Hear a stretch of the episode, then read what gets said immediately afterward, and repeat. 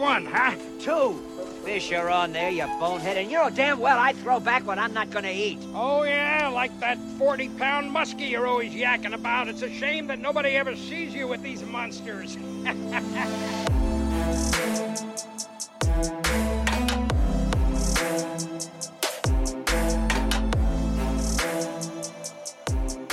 All right, everybody, welcome back to another week of Muskies on Tap. We're excited to bring you the 41st episode of the pod here today. And uh, we got some special guests from totally different states, yet they have aligned in some ways with their baits that we're going to be touching on here in the podcast. Uh, we're really excited to bring you guys this one. We had a great chat with Brady Martz with Bam Bam Bait Company and also Brett Wingfield with WF Customs. So without further ado, let's uh let's let's uh introduce the other hosts on here tonight. I got myself, Gus Manty, along with the other guys. We got Max and Brian. How you boys doing tonight? Doing good. Uh feeling better. Uh kind of came out of the darkness here last few days. Fully recovered, ready to go tonight. Brian, good to see you and your smiling face on with us here this evening. How you doing? Oh, I'm doing great. Had just the best time ever watching that Super Bowl. I mean, just about as underwhelming as I predicted. Of course, Vegas Dude. and big network stepped in and pushed it into OT, make the viewers happy. Uh, about all the right home about from there. Oh, second ever Super Bowl that goes in overtime. Big whoop. On to next year. Packers are coming after it all. Let's get into this interview. You're just a hater, man. You- you- You're a T Swift hater. You're a Chiefs hater. I bet you couldn't stand seeing them celebrate together on the podium like that. TV was off. sick. TV was off. Yeah. I didn't have to watch it. Yeah, it was an interesting one. I mean, uh, underwhelming, underwhelming first half. Great, great finish in my opinion. Um, I thought it was a pretty compelling game for the most part, and enjoyed watching it. Gus, did you catch any in the Super Bowl? Um, I actually was kind of just editing some videos during the first half. I went to go watch second Good half. I didn't even know what the hell the score was, and it was seemed like a pretty underwhelming first half. But you know, despite what Brian just said, I, I fairly enjoyed the second half of that game for the most part. I mean, some of the commercials were right. They've kind of Dude, they're bad. anyways. Bring back good commercials. I don't know. They're There was Yeah. like there was like two. I don't remember what they were, but but you know the one okay, so the one gripe I got that probably is why they're so bad. They're they're all every single one, it's like a contest of how many celebrities they can put on in one commercial. Yeah. That's what it seems Yeah, like. I don't get it. It's ridiculous. I mean, what what what what what'd you guys think of the halftime show? I mean, I, I was like, why the hell are we still bringing on Usher? This guy's been relevant in a decade. I mean, Gotta be someone better than that. I texted your I texted our our family group chat. I was like, "Dad, did you survive the halftime show?" Once once once Usher went tarps off, I was like, every single middle aged man in their living room right now is just sitting Oh, there come going, "What the on." hell am I watching?" Get this God, shit yeah, off. he wasn't Up there dancing like freaking male stripper. he didn't seem amused. Seemed like mom had a good message about the uh the roller skates. She enjoyed that, I guess. Yeah, I mean, Alicia was doing her thing up there.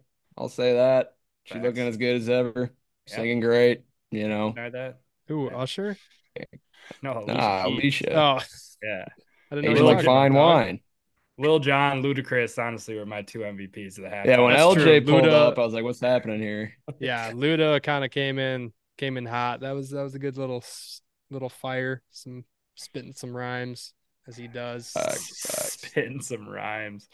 Yeah, that's uh no, it was it was good. I mean, it's an event. Um glad the game was close at least, obviously. I think like Packer fans, I- I felt like it was kind of a mixed bag. Like I don't think a lot of people really wanted the Niners to win, but I think there's kind of this like Chiefs and Taylor Swift uh Or just the that- Chiefs dynasty. People want someone else to win. yeah, just felt like there was. I, I had no like feeling towards the end result. Like it could have gone either way, and I, I don't think I would have really. Right. Usually, even usually, even if I don't care about either team, like in overtime, I'll kind of get the heart pumping a little bit. Yeah, you know, eventually you kind right. of develop a love for one or the other. I couldn't give two shits. I mean, my resting heart rate, I could have fallen asleep. yeah, I'm, I'm kind of right there with you. I was like, I was watching and like I, I was just kind of like, all right, cool, good for the Chiefs. I mean, Romo, like, dude, I mean, we we can't we can't throw any shade here because we're you know not not great at the whole uh, interview and, and, and whatever yet, you know, and whatnot. But like Romo as a broadcaster, I mean, I, I couldn't believe how he set up that final play. Like, I you could have thought it was just a normal second and seven in the second quarter. Yeah. And then all of a sudden, next thing you know, know. confetti's popping. It's like, what just happened? Like, I don't think anyone knew really what I, I. I thought there was a flag or a whistle before the play. it's kind of like Yeah. stood there. Yeah, it was Yeah. crazy. All right. Well, anyways, enough enough football chatter here, and honestly, we're we're done for it for the year. So we're turning our uh we're turning our heads towards Muskie season. It's- Masters. Oh, Yeah, well, man, yeah, that too. March Madness and the Masters, but more importantly, Muskie season is uh is it's slowly approaching. I bait buying season. Yeah, bait buy. Oh, good call. Bait buying season is upon us, and no better time than to have an interview with two amazing uh, bait makers. Um, so, Gus, why don't you tee up that interview, and we'll catch you guys after. Sweet. Let's get after it.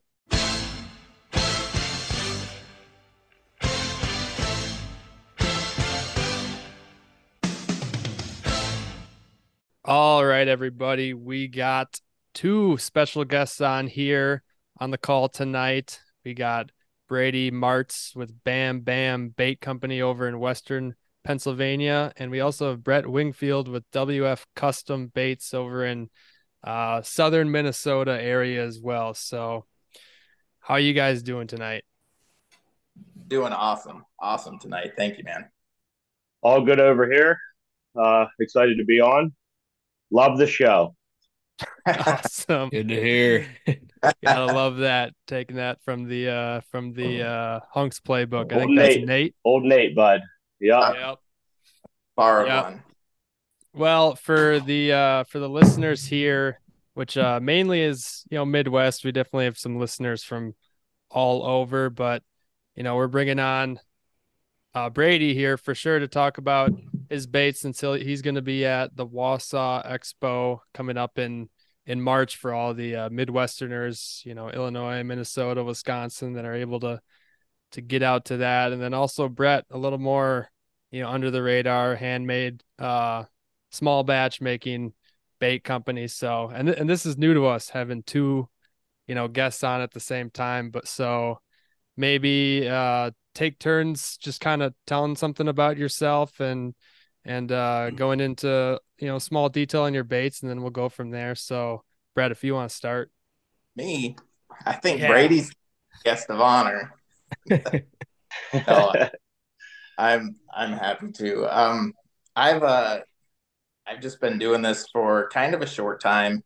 I've been building a few different baits. I started probably, I think I started building bucktails probably five six years ago, and and just kind of came out of the idea of wanting to catch something on something I made, and just started playing with that, and then had I, I can go into stories, but they, this could take forever. But but I had one significant event that that came up, and and uh, I had been musky fishing quite a bit with a buddy, and he had a bait that I absolutely fell in love with the minute I saw it in the water, and it was just something I had to have, and basically found out that I couldn't get it.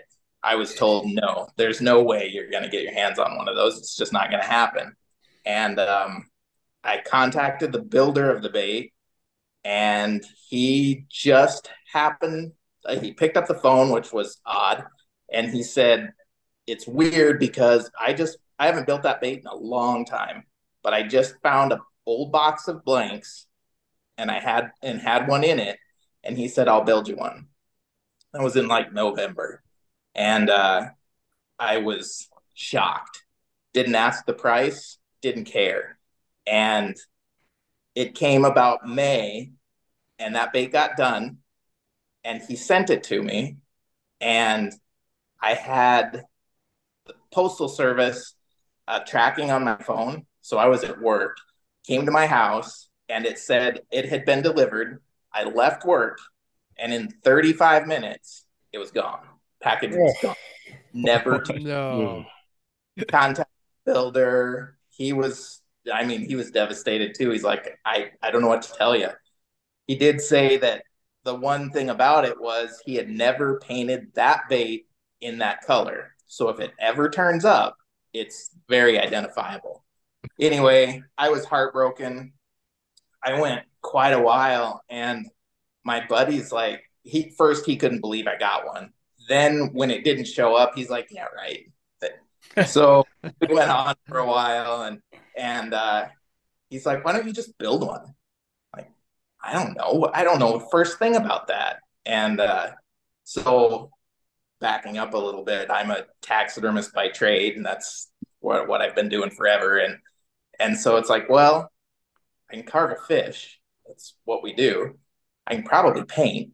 That's And you what can definitely paint. I can Yep.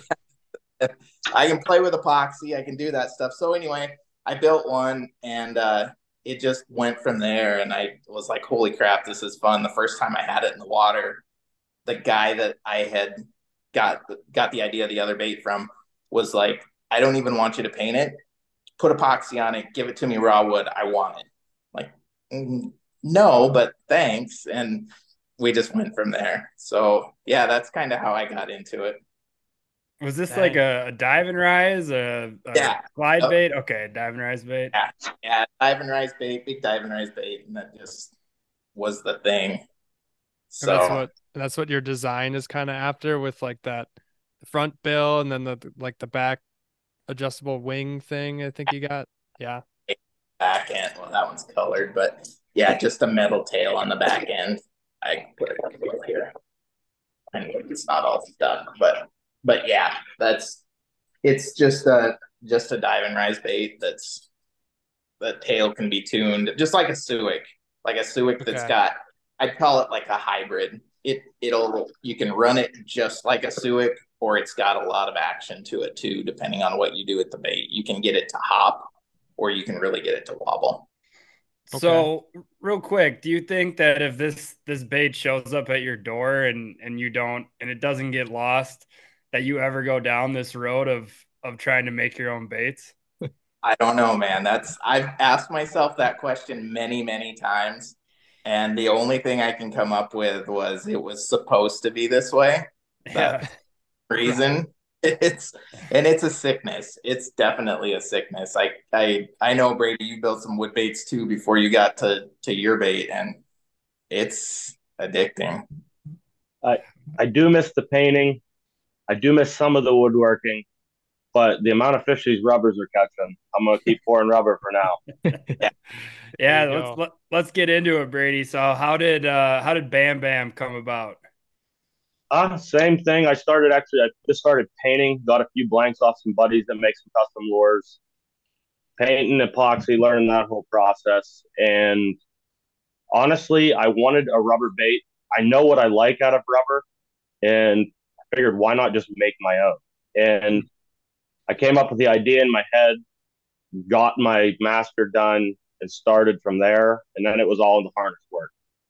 All my baits, I make two different sizes: the deep and a shallow in my large size, which overall length is 18 inches stretched out. Sounds huge, but it's really not that big body wise because my bodies are a lot more like slender. Mhm. I wanted that. So it would cut through the water better to have extreme head drop. Every one of my baits, even my shallows, they'll hang at the top and then just straight head drop. And any other rubber I throw, I'm adding head weight either directly to the front hook or to the line tie itself. And as big a weight as I can put on it pretty much. Because even my like my shallow, I love that I can work it slower, work it over top of weeds, but I still have the head drop. And I don't know what it is, if it's just the way I work rubber, but that's what always gets me my strikes is that head drop. And they're 90% of the time head first. Yeah. And did you have a background in anything remotely close to this, you know, bait making, I guess, industry that got you started it, or you just start from No. I literally just started from scratch. That's crazy. That's awesome. Yeah, and I I make I made some lipless crankbaits, like musky size lipless crankbaits. I enjoyed them. They I caught fish on them. They just never seemed to. They didn't catch as many fish. There were they were more of a specific time of the year. And then just with rubber, I throw rubber ninety nine point nine percent of the time when I'm fishing. Like that's I'm a rubber guy by heart. That's all there is to it. So I figured why not make something that I'm going to throw all the time. So I came out with now I have two different sizes. I'm sure there's more coming down the line, different designs, different sizes. For now, I can't keep up with these ones right now, though. So we'll see how this all keeps going. That's a good problem. I was gonna say that is a great problem, and and then I know how we have uh, Brett tied into this as well. Is that you have some pretty sweet uh, paint jobs, and I was gonna ask you, Brett, where or when did the the painting come about for you? Because I know you said uh, you know taxidermist by trade, carving wood and all that stuff, but your paint jobs on your diving rides and now you know a few different uh, types of lures that I see that you're kind of trying out are pretty spectacular, like outstanding. And then also the ones that you put on on Brady's Bam Bam bowfins are pretty cool. So if you want to touch on on that, yeah, I uh, I don't know. that's that's a hard question for me because it's just something I've kind of always done. I've so I've competed in the taxidermy world for a lot of years, and that's that was kind of what pushed me to take taxidermy to a different level. And um, I've I've judged taxidermy now at kind of every level of competition, and and one thing that I really push is depth and realism and artistry, and that's just I I started taxidermy in 1996, so been doing it ever since in one capacity or another. So yeah, painting baits was just super fun because nobody could look at them and say that's wrong. Like yeah, it just right. what it is. What? that so in these, wasn't going to these, say no. these taxidermy competitions, what like what's the I guess what are the typical models, if you will? What, what animals are typically being put on display? Is it just kind of a, a big array of everything, or? Oh man, that's a rabbit hole. Um, so yeah, it's, uh, it, it's everything. There, there's nothing off limits. I mean, every from from little tiny stuff, the hummingbird size in the bird category to gosh, just everything you can imagine uh, from reproductions to you know the actual skin, whether it's a big life size um, large game animal or or I judge in the fish category. So I've judged probably everything that swims from the state level through the national level. I judged at the world in 2015. So what what fish is what fish is the hardest one to recreate? Oh man.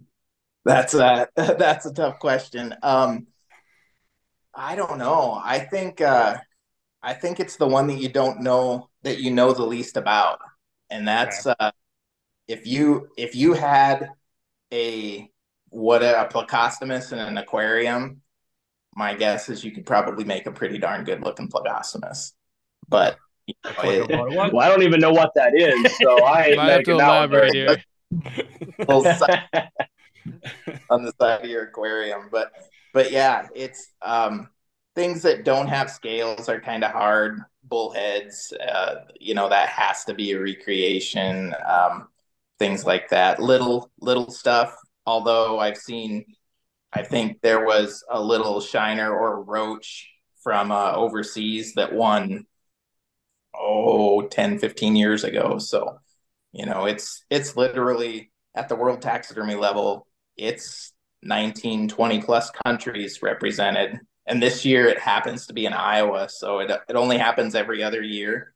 They got thrown off with COVID, but uh, yeah, so it's it's kind of cool, and it it's really pushed the taxidermy industry to to do more and and cool stuff. So I, I don't mean to get too far into this rabbit hole, but so just to help me explain this competition, um, so would like a muskie taxidermists go up against a muskie, or is it just all fish in one category? So it used to be. That's a that's a great question. There used to be three categories of, or there used to be one fish category, and now there's three. There's uh, warm water fish, which are divided into subcategories of like sunfish, uh, saltwater fish, um, other uh, other. Let me think. Yeah, groups and so forth. Then there's there is a largemouth bass category all by itself. Definitely the most mounted fish of in North America. And then there is a cold water fish, which is going to be your trout and salmon. But also in the cold water category are esox. There's a whole separate category for esox. And in fact, uh, I want to say it was they got off a year with COVID, maybe uh, 19, 2019.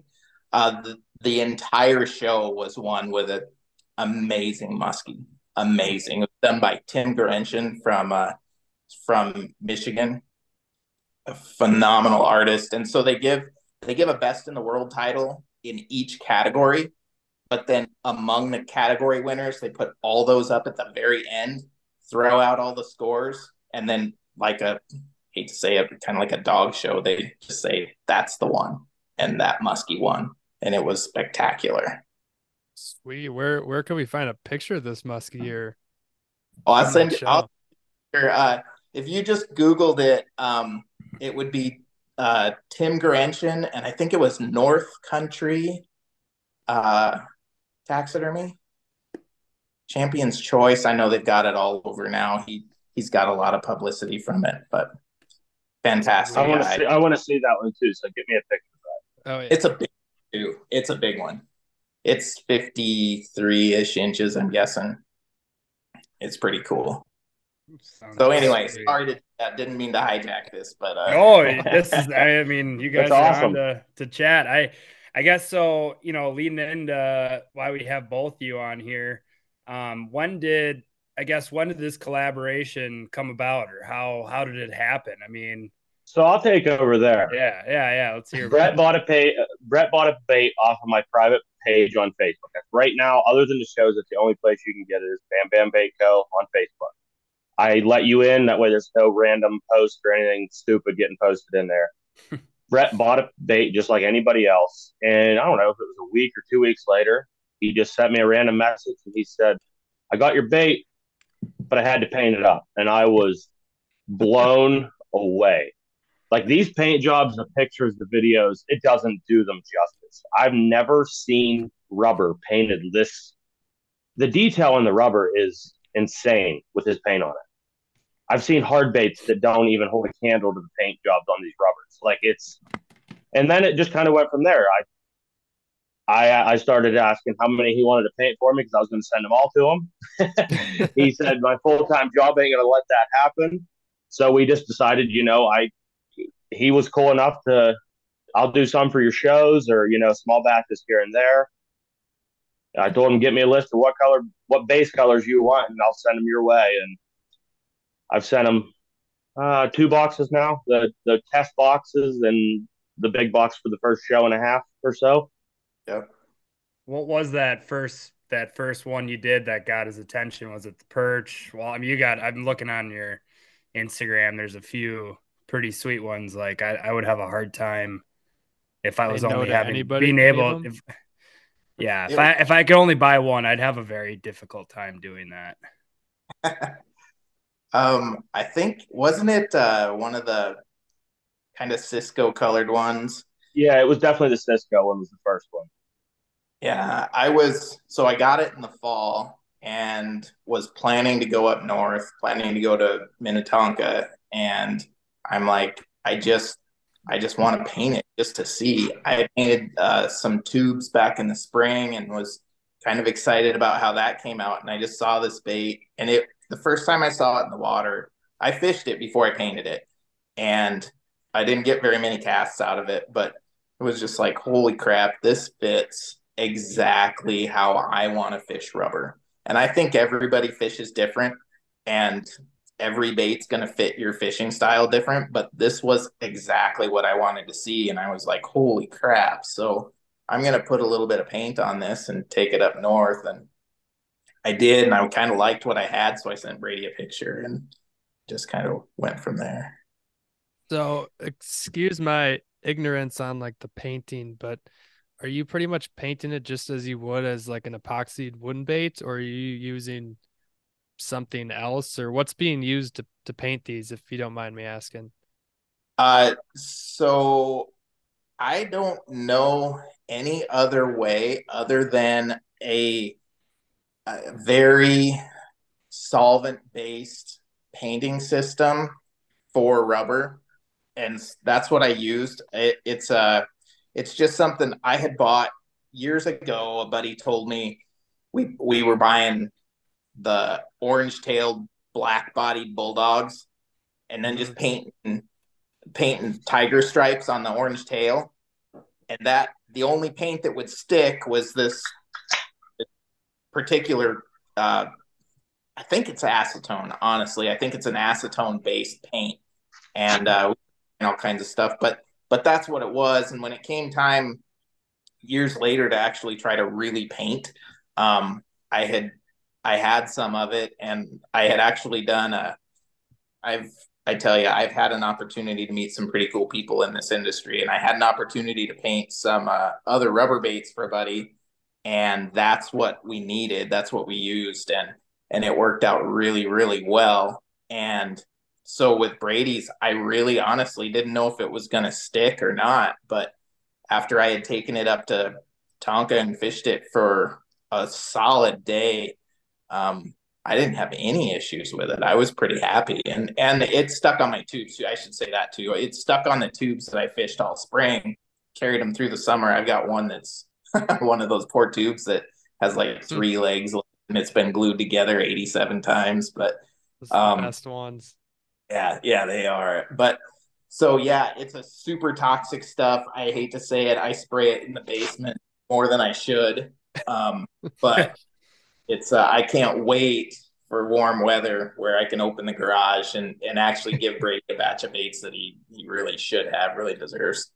So we'll be we'll be checking in with you, you know, once or twice a year to make sure you're still still kicking from that that paint, the toxins. I do want to say this: Brett is not for hire. If he's for hire, I am hiring. So all ru- other rubber bait makers, once you see his paint jobs, back off.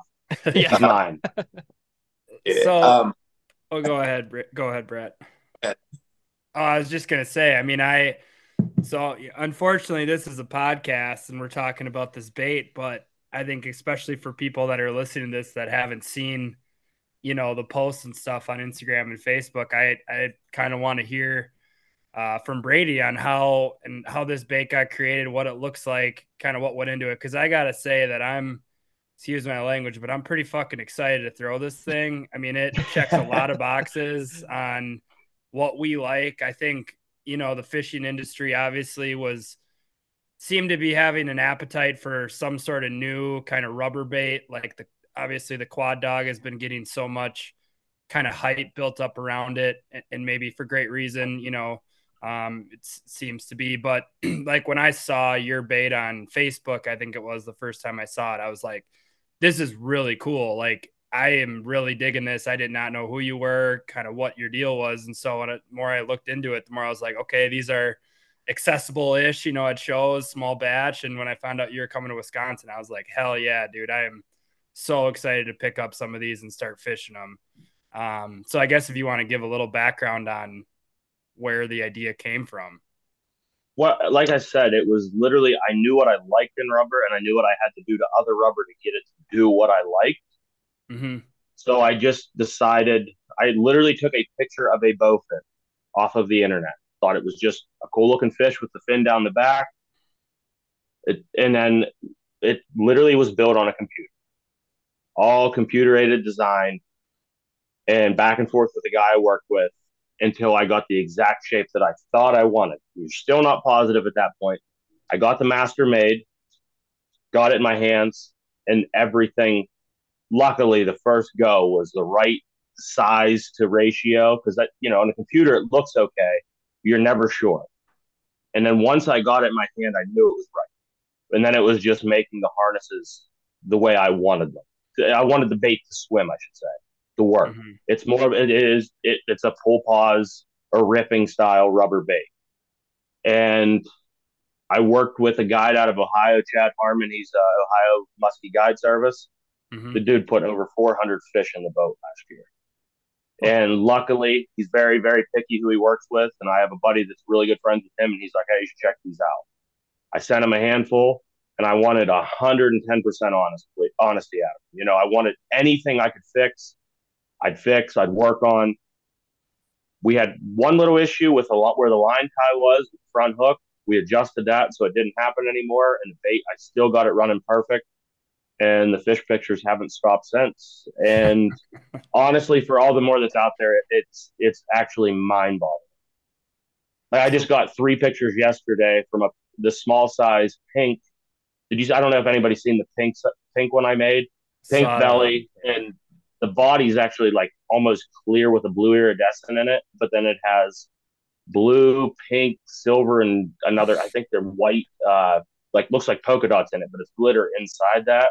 I got three net shots yesterday. 45 and a half was the biggest one, and it was a fatty on it yesterday. Those are baits from New York already. That was that that must be show was the first weekend two weeks ago. So I mean, these things are my small size. When I came out with it, I came out with it late, late fall. Like we were icing up in Ohio. They were icing up in Ohio. We were icing up here. I sent three guys baits and got six net shots in one day, and they all told me, Unreal. "Don't touch it." They said, "Do not touch anything. You nailed it." You know, I thought I had it perfect, but I've been too busy to hardly fish at this point, much of any. And I have a select few guys that they get a handful of baits because they send me net shots every weekend. So, uh, two things on that. One, quick, when was the first year or month or so that you like started making them or or, or having them being thrown? I guess I should say. Like once you got that Uh, size. it would have been last summer. I started. That was I, I made some, handed a few out. We dialed them in, and then honestly, I would say late late summer we started. I, I don't remember when I sold the first one, but I made sure I had. I think there was probably closer to thirty fish on them before I made a single penny off one. I wanted to make Nice. sure everything was right, make sure they would hold up. Now I know the one guy in Ohio, and I don't want to say this to say they're going to last that long because a rubber bait's a rubber bait. One fish eats it wrong, it can rip both tails off, and everything's done. We've But he has over 30 fish on just one color or one bait of his in Ohio. He has over 30 fish on one. So impressive. I use a softer rubber. When you pick it up, you think it's too soft because I wanted my tails to move on the pull, on the fall, on the pause. They're still like pulsating almost. The tails never ever stop. Yeah, talk talk And- real quick about how it's built. or the shape. I Okay, guess, it for is- the people that haven't seen it. Yeah. Yeah, so it is both are identical other than length. And then I did make my small one a little bit wider compared to what it would have been lengthwise. It has four belly fins, a long dorsal fin. It doesn't do anything per se other than look cool. The dorsal fin, I had to put it on there. But uh, it That also has two long tails that split off the back end. So it, it it has the look of a double dog, but doesn't swim anything like a double dog. I guess whenever you pull it, the tails are soft enough; they almost go straight back, more like a single-tailed bait. Hmm.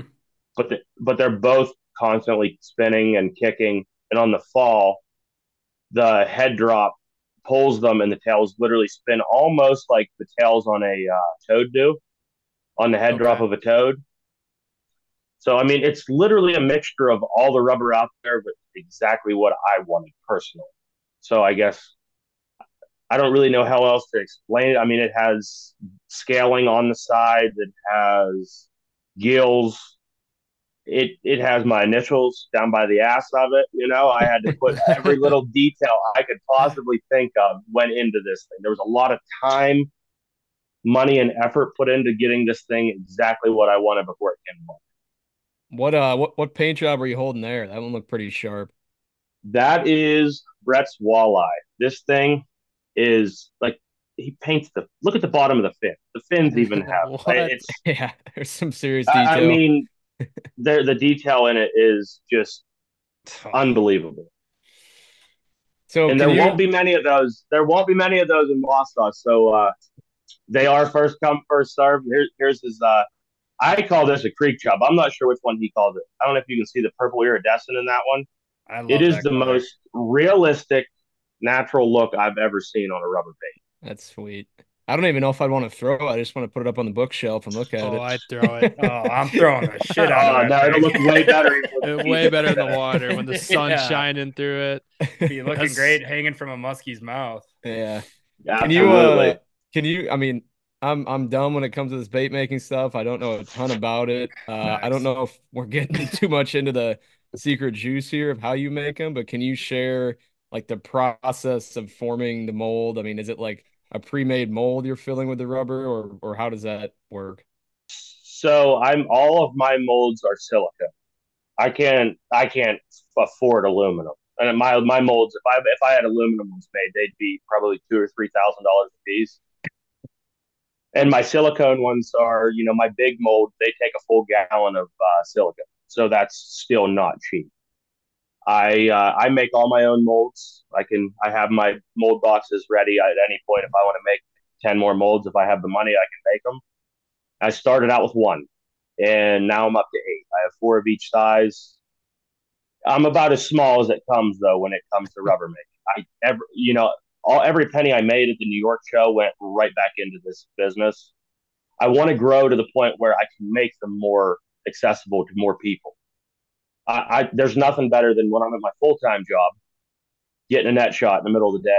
Hey man, this bait's awesome. I love it. You know, that that's why I do. I do it for the net shots. I do, I I don't care if it's 30 inches. If you're happy that you caught that muskie, I'm pumped for you, and just happy to be a small, small, small part of. it. Are these uh the molds? Are they like a top pour, open pour, or So they are a belly belly pour. So they're they're they're, upside down in the mold. Mhm. I put my harness in and then pour the plastisol around it. So I pour the back first. So if I have I have sucker color that is black, then gold, then white, it's three steps. And I Ah, got to let each step cool down individually, heat that back up just enough so they bond to each other. Or the gold, even solid colors, there's so much rubber that I can't do. Even if I do all white or all black, I can't just pour it one one go. I have to do the body and then the belly because if not, it gets a deep concave in the center when it cools down. My small ones, I can get away with it, but I'm too particular to do it. I'll just take the extra time it takes to do it and do it right the first time. So I'll show you guys since nobody since nobody else can see it. Here's my molds. Yins are leaning up against the mold right now. aha. I see. that catch awesome. a did that catch a yins in there? Yeah, there's a lot of yins that come out of me for sure. Yeah, I'm I'm 60 miles north of Pittsburgh. It's just how we talk over here, I guess. I love it. It's great. Come Uh, over and chat with you guys over here. So yeah, I was You gonna use say guys. you'll hear you'll hear enough uh, good good solid Wisconsin and Minnesota accents when you come to the show.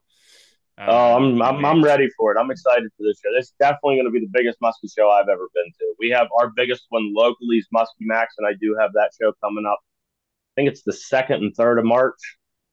I have that one. So that one's two weeks before the Wisconsin Muskie Expo. So I'm uh, I'm strapped for time. If it wasn't for I wasn't on here talking to you guys, I'd still be pouring baits. Right well, we, we appreciate you being on here, both you guys. And this question kind of goes for for the both of you. But I mean, have you guys felt kind of this, uh, you know, this build up now a little bit, like when things have started to get rolling? I mean, I know it's kind of um question where you got to brag about yourself a little bit, but I, I feel like it started to kind of catch on, you know, fire a little bit in a way.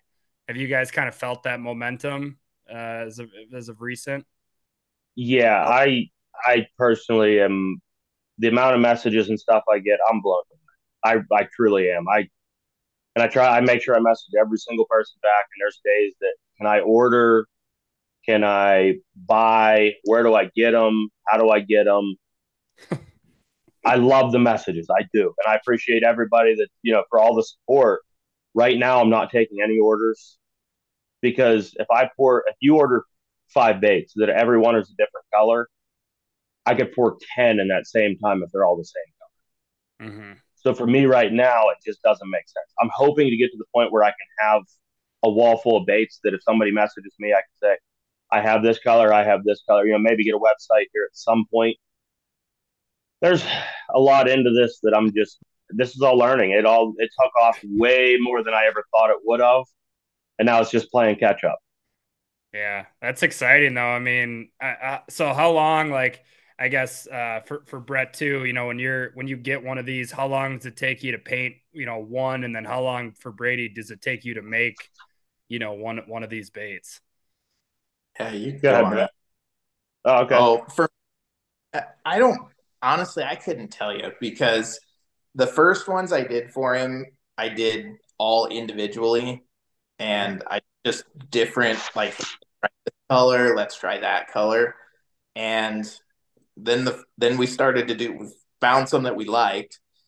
Then we thought we'll try to do a run of them and it's not that I couldn't paint four of them in the same time I do one, but it's close because you're not cleaning between colors and, and things like that. And, and I imagine the guys that that do it are all set up with like a manifold of airbrushes. They've got red in one, black in another, white in another, and, and they never clean. I just I spray through my through one airbrush, so it's all I clean in between each different color. So for me, I don't know. I I tried to kind of figure out how many I could do, and I could do in a half a day. I probably did the each color batch, which was what six, eight, about eight maybe in a half a day. So a couple of them an hour, maybe paint wise.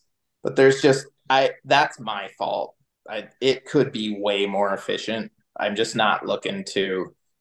I mean, I don't think Brady wanted a mass produced appearance, so I I put a lot of a lot of what I do is by hand, and I I think it kind of matched the the bait that he had has so much detail and to just blast over that detail with paint didn't make sense so i've got one this is i don't think anybody's brady i don't think you've seen this this is that bull I've seen that one. That I, that's the one I seen. Yeah, you sent me a video. I, I might have to keep that one, so don't show that one off Uh, too much. but Oh, if what is you look at these scales i just i felt like those all need to be painted individually instead of and painted over and so i everything below that lateral line i paint by hand. Uh, there's there's airbrush paint underneath to get the base colors but i like i just think some of the depth of color that he gets in in the pearls and so forth i don't want to i don't want to touch that. I, I want that to show through.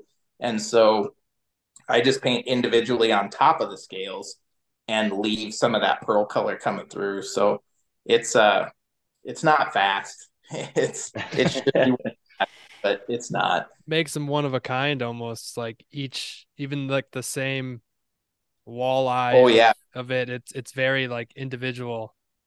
You know like each walleye could be a little different than the other. Yeah absolutely. I think if you had them lined up brady you probably saw that Oh yeah, had- they're just the littlest bit, but they're definitely each their own. And his gills, I have gills on my bait.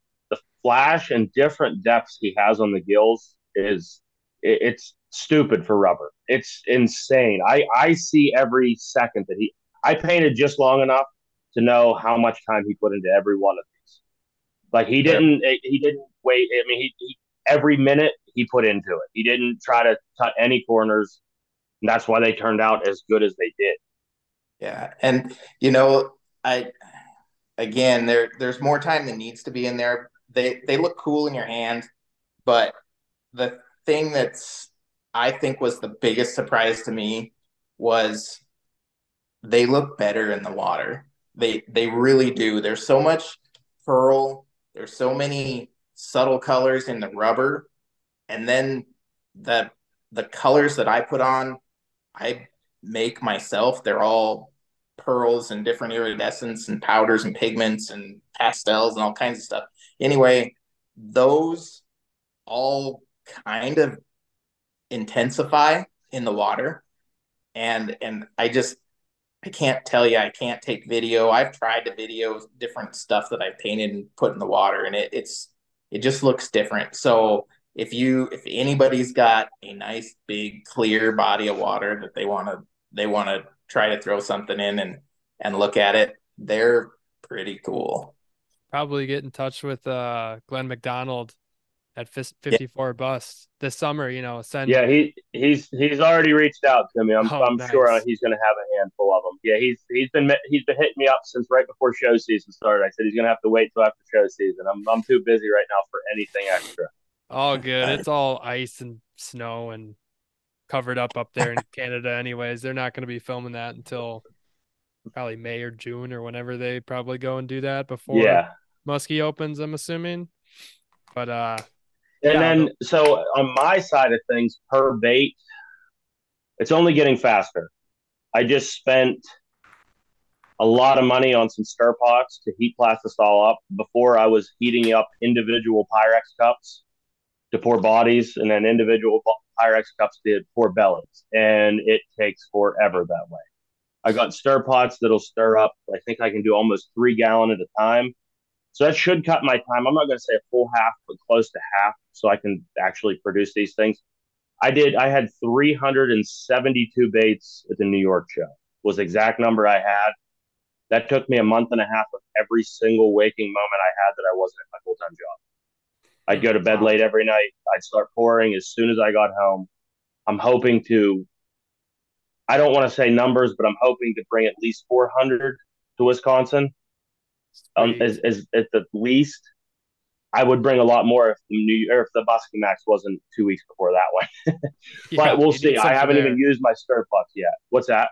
I was gonna say yeah, because you got you got to have plenty of baits for that one too. So yeah, because it's it's our big one here. There's like eighteen hundred ish people that go to that on average. Wow. And it, it's when they show up there, we got a lot of casters and some trollers. New York was is more of a trolling show, but I had a great. I mean, that was my first ever Muskie Expo that I had my own booth, and it, I I did, I did beyond good. I'm more than happy. The show itself up there is awesome. It's a full weekend, everything under one roof in a under in a hotel. Great food. Everybody hung out. Lure swap afterwards. They even had karaoke Saturday night. It was just a great.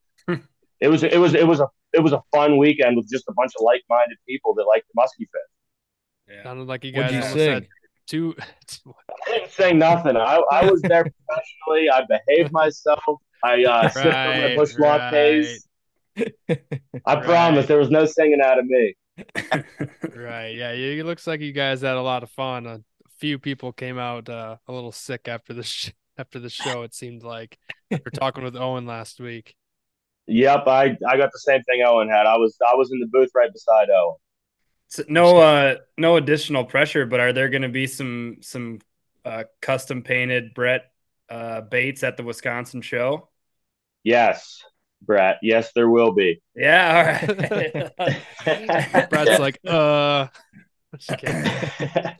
yeah, that's that's the plan. That's uh, I I plan to get I, what have I got? Maybe 24, 25 now. I think you have, and, yeah, I think you have 24 now.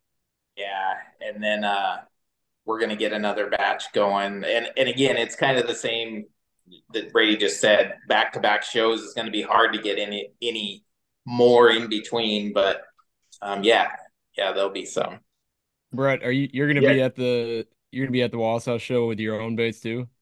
Unfortunately, no. Wausau Wausau happens the same dates as the Montana Taxidermy Association. I'm judging there, so I, I couldn't do it this year.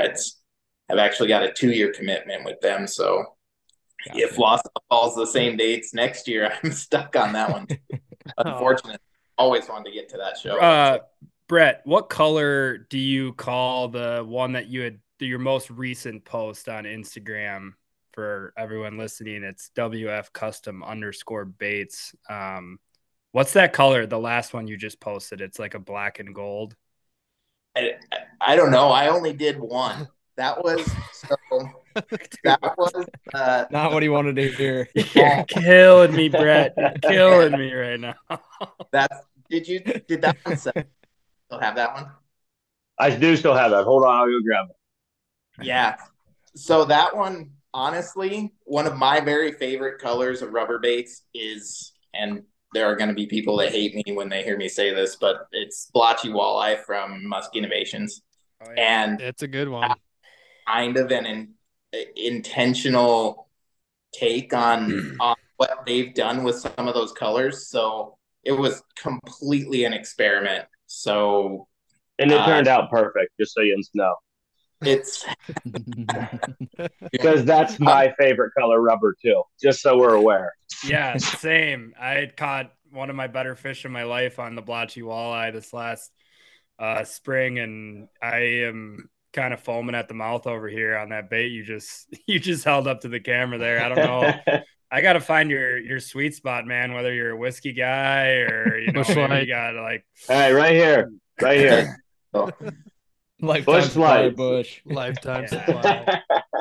yeah, Jesus Christ. I, I might have to send you a few uh 30 racks of the, of the God's nectar and see if that you know helps me get in your good graces at all to get my hands on one of those because holy the crap. good thing about that color is uh, that was a late ad, and when Brady sent the the black body with the pearl belly, that's don't tell them I'm trying to get a bunch of free 30 racks out of them. Stop. Don't tell them how many you still have of the black body. Well, someday, maybe if you want, I might have a couple to uh, a few of those blanks to paint for him. God, I'm gonna be sending care packages and gift baskets out here after this. That's I'm gonna funny. get zero quad dogs and save all my money for both. This is, this is turning into an ex, this is turning into an expensive podcast all of a sudden. There, there was one Sales other call. thing I didn't mention uh, about my baits is all my baits you can add belly weights to. I, I make my own belly weights for them. Uh, so your shallows, you can get more of a mid depth. My deeps do have two times the internal weight as my shallows, but the small version they only come one weight. But if you add an ounce and a half to them, they're going to have like two foot per second head drop. So my deeps get deep, my shallows stay pretty shallow. You can add weight to them, and you know get get a foot per second, foot and a half per second on a shallow with a weight. So And Brady, do you make those? Uh, don't you make your Yes. own add-on weights? Yes, yeah, I have uh, all my own belly weights. I had the custom mold machined out of aluminum with my initial with BAM initials in them, and yeah, I'll have uh, I'll have a lot of those at all the shows too. If, you know, they're they're they're cheap for everybody else, and you can add them to dang near any rubber. Sweet. So, uh, could you go into detail on the uh the exact like ounce? Do you have the exact ounce weighting of like a Yes. mid or a shallow and a deep for the? Are you are you calling it just the bowfin and then the mini bowfin or? I didn't really come up with good names. I just have the the regular size and then the small. The small is Okay. the small is just under five ounces Oh wow. with the hooks on it. Okay. So it doesn't it doesn't weigh a lot. It I mean it looks bigger for some reason in the pictures and the videos, and even when you hold them side by side. I mean you- I don't know you guys can see it. I know the people on the podcast can't. But Yeah. the the large so the the mini is or the small is just under five ounces. My shallow is seven point five ounces with the hooks on it. My deeps come with a belly weight plus two times the internal weighting. They're right around ten ounces but the design of the body itself with it the, my belly is actually skinnier than the sides of the beta so Mhm. it cuts through the water so my my deep it does it gets it's two feet per second drop so it is you better be getting after it because it's going to get down. Cause, cause what's a what's a mag what's a regular Mag Dawg? Like twelve ounces or eleven or? I'm not sure what it is. But it's got a lot more It- it- drag obviously. yeah they have the wider flat belly on the bottom. And that's like i mean Mag Dawg was my number one rubber before i started making mine. That's what i threw. But on a Mag Dawg i always had an ounce and a half on the line tie at all times just to get the head mm-hmm. drop i wanted my deep still gets a little bit deeper than a Mag Dawg with an ounce and a half Okay. that's Wow. that's my number one right there most of the time especially at summertime you know when you're ripping rubber hard that's when i like my deep So what's the what's the type of stuff that you fish where you're like, I need to add all that weight? Like what are you what are you fishing over there in Western Pennsylvania that made you kind of want to do this? Want to make that heavy So? I for my first quite a few years of muskie fishing, I got around. I've fished, I've caught a muskie out of eight different states. Wow. And uh, like even Lake St. Clair, if I'm on, like I've fished it quite a few different times now. Anything I'm throwing there, I got head weight. I, it's, I guess a lot of it's the way I work rubber too. You know, the pull, pull, pop. I like that a lot. But I want to be down in their face. Like I don't, I can't work rubber slow. I, I, it's hard for me. I mean, the colder the water gets, I will because they make me. The fish make me. But I like uh, local. I got my the Allegheny River, which is it's deep where I fish it, the lower Allegheny. We got 50 foot of water in the river, and with the current and everything else, I wanted something to cut through that current, get down where I wanted it to be. Even all the lakes, if the bait's 12 foot down, I want to be able to work baits fast, 12, 15, 20 foot down. And that, that's why I made my deep the way I did. I did it selfishly, to be honest. That's that's the way I like rubber, so that's why I did.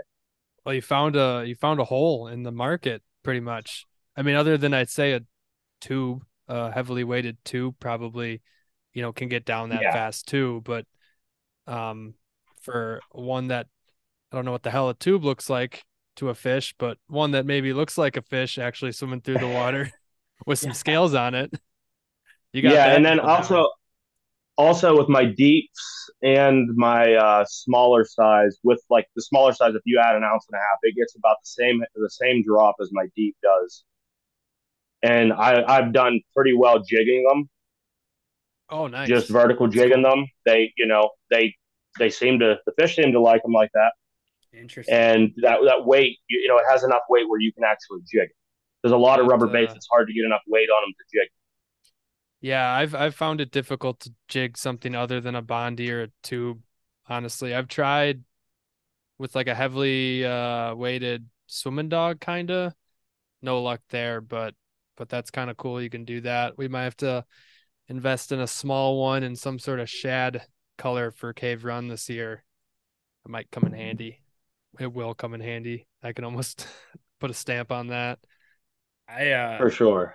I, I, like the way that you're talking about working these baits. So I think you're kind of speaking to us Wisconsin guys pretty closely here. I, I, saw Brian's eyes light up over there when he talked about ripping rubber hard. I know that's uh that's our guy Brian's forte. I mean, we all we all like to think we can, but um, you know, it's I think it's something that's pretty common over here in Wisconsin. Like you see, you know, another boat out there on the lake ripping rubber. Like us Wisconsin guys definitely are you know going after it. It's for whatever reason the fish like it here over you know much more. I don't know, Brett, if you have a difference in Minnesota, but like when we went up to Vermilion, all we heard was like you can't work rubber baits like you do in Wisconsin. Like you really gotta you know do some more prolonged pauses. I know you're cutting so maybe I'm, I'm wrong. We heard differently um, or got some bad advice, but yeah, I know for us Wisconsin guys, a lot of times we're ripping you know rubber and three to seven feet of weeds and I'm excited to try the deeper, you know, one on some of our clearer lakes, but I don't, I don't know how it is in Minnesota for you, Brett, or what your experience has been with ripping rubber. Yeah, I honestly think it it matches up perfect for the way we fish, and and okay.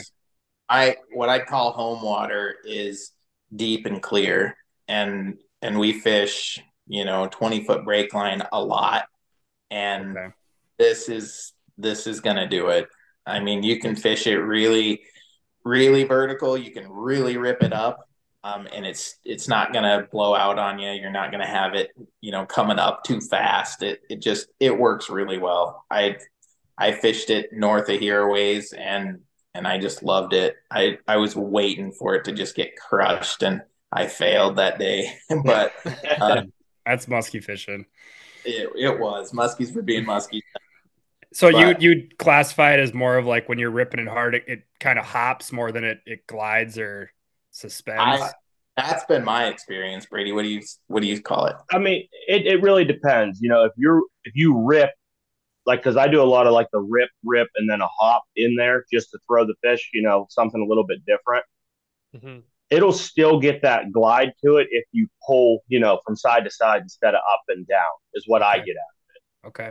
Now, that's you know, and that's with with the different models too. You know, my shallow with a weight on it, you're still gonna get down close to a Mag Dawg, right around a Mag Dawg with the with an ounce and a half or ounce in the belly. And I with with the with the, with the shallows, they they set at the top for just that split second, and then it's all head drop. And so I, I'm trying to make them so I can cover every market where you can not market, but every scenario you can throw rubber. Either my deep or my shallow is going to do the job. Because I know there's the guys that like that. You know, my shallows almost glide more at the top. My deeps are deep enough where they do have more of a hop, the more of a head drop. You know, they come up Yeah. there for a split second, they're going right back down. Um, r- real quick, Gus, I, I just because I wanted to ask you a question. Um, Sure. I so you know, how do you see these um applying to Wisconsin waters? Like, how are you going to fish them as I mean, the guy that's in the boat every day? I mean, the reason that I'm just like really excited to throw these is because I'm a big time tube guy, big time bend rubber head down heavily to get lots of hopping going on out of a bait that otherwise doesn't do a whole lot. So the fact that you're saying that it, it just has a lot of hop, it can get down deep, you can rip it really hard, exactly what we do. I'm pretty excited to use that pretty much in backbreaking scenarios we do in shallow weeds with rubber. Um, I think it'll be pretty cool to try that out, even in like your deep, deep situations in the late fall. Might have to probably play around with weighting so it doesn't, you know, move around or move too fast. Obviously, they don't want it to be moving super fast. You know, I'll try and find a an application for it there, but I think realistically, this is going to be like a uh, probably a June through I don't know. It's going to be a year round thing. I mean, we throw rubber from opener. I'm I'm pretty much pumped. I mean, I was going to say I was going to touch on this earlier I think when we were talking about the painting Brett and I was going to touch on that I was it was really cool uh Brady that he put scales on it and uh and Brett you in your custom paintings you kind of have them like flash cuz you know that like so Medusas, they don't really have very many flashy paintings on them. Like they, even if they have like an orange bait, they don't have like sparkle much. Like their baits don't do that. And then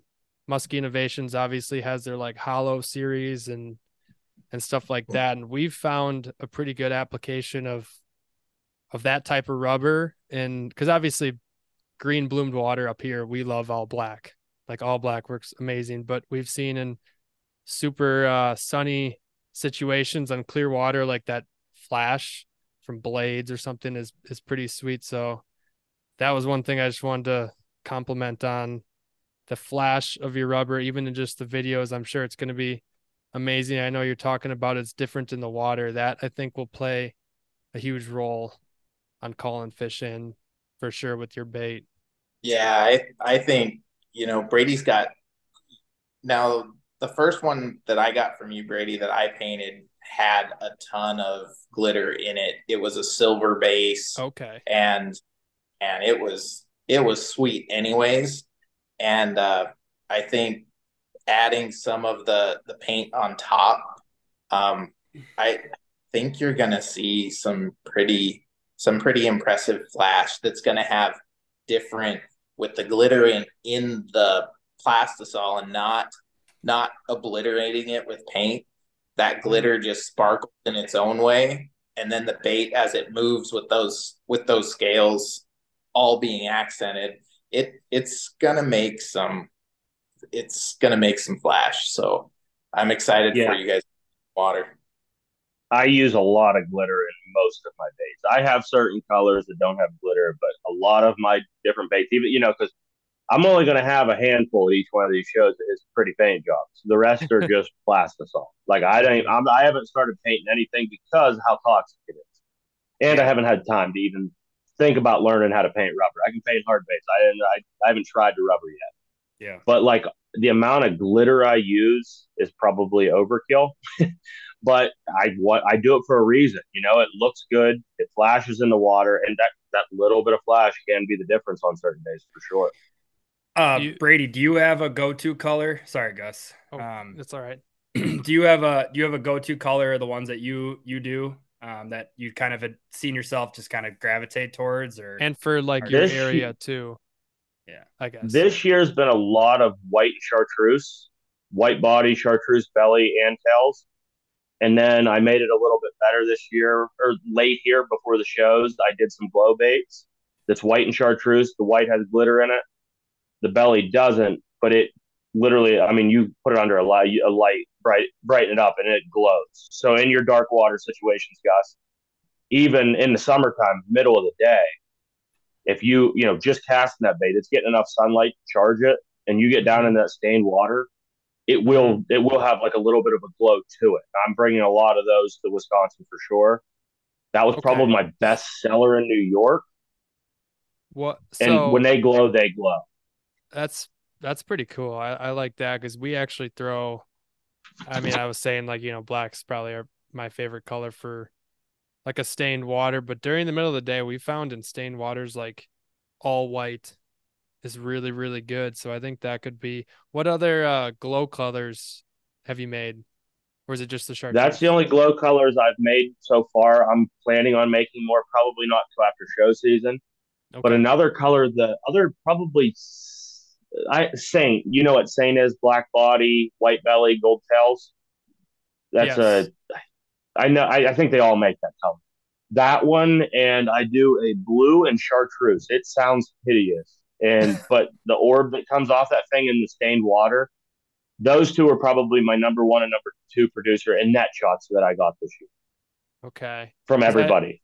and the I mean- Ohio guys, they fish a lot of muddier water, Yeah. dirtier water. Their lakes are always dirty, and that that blue and chartreuse.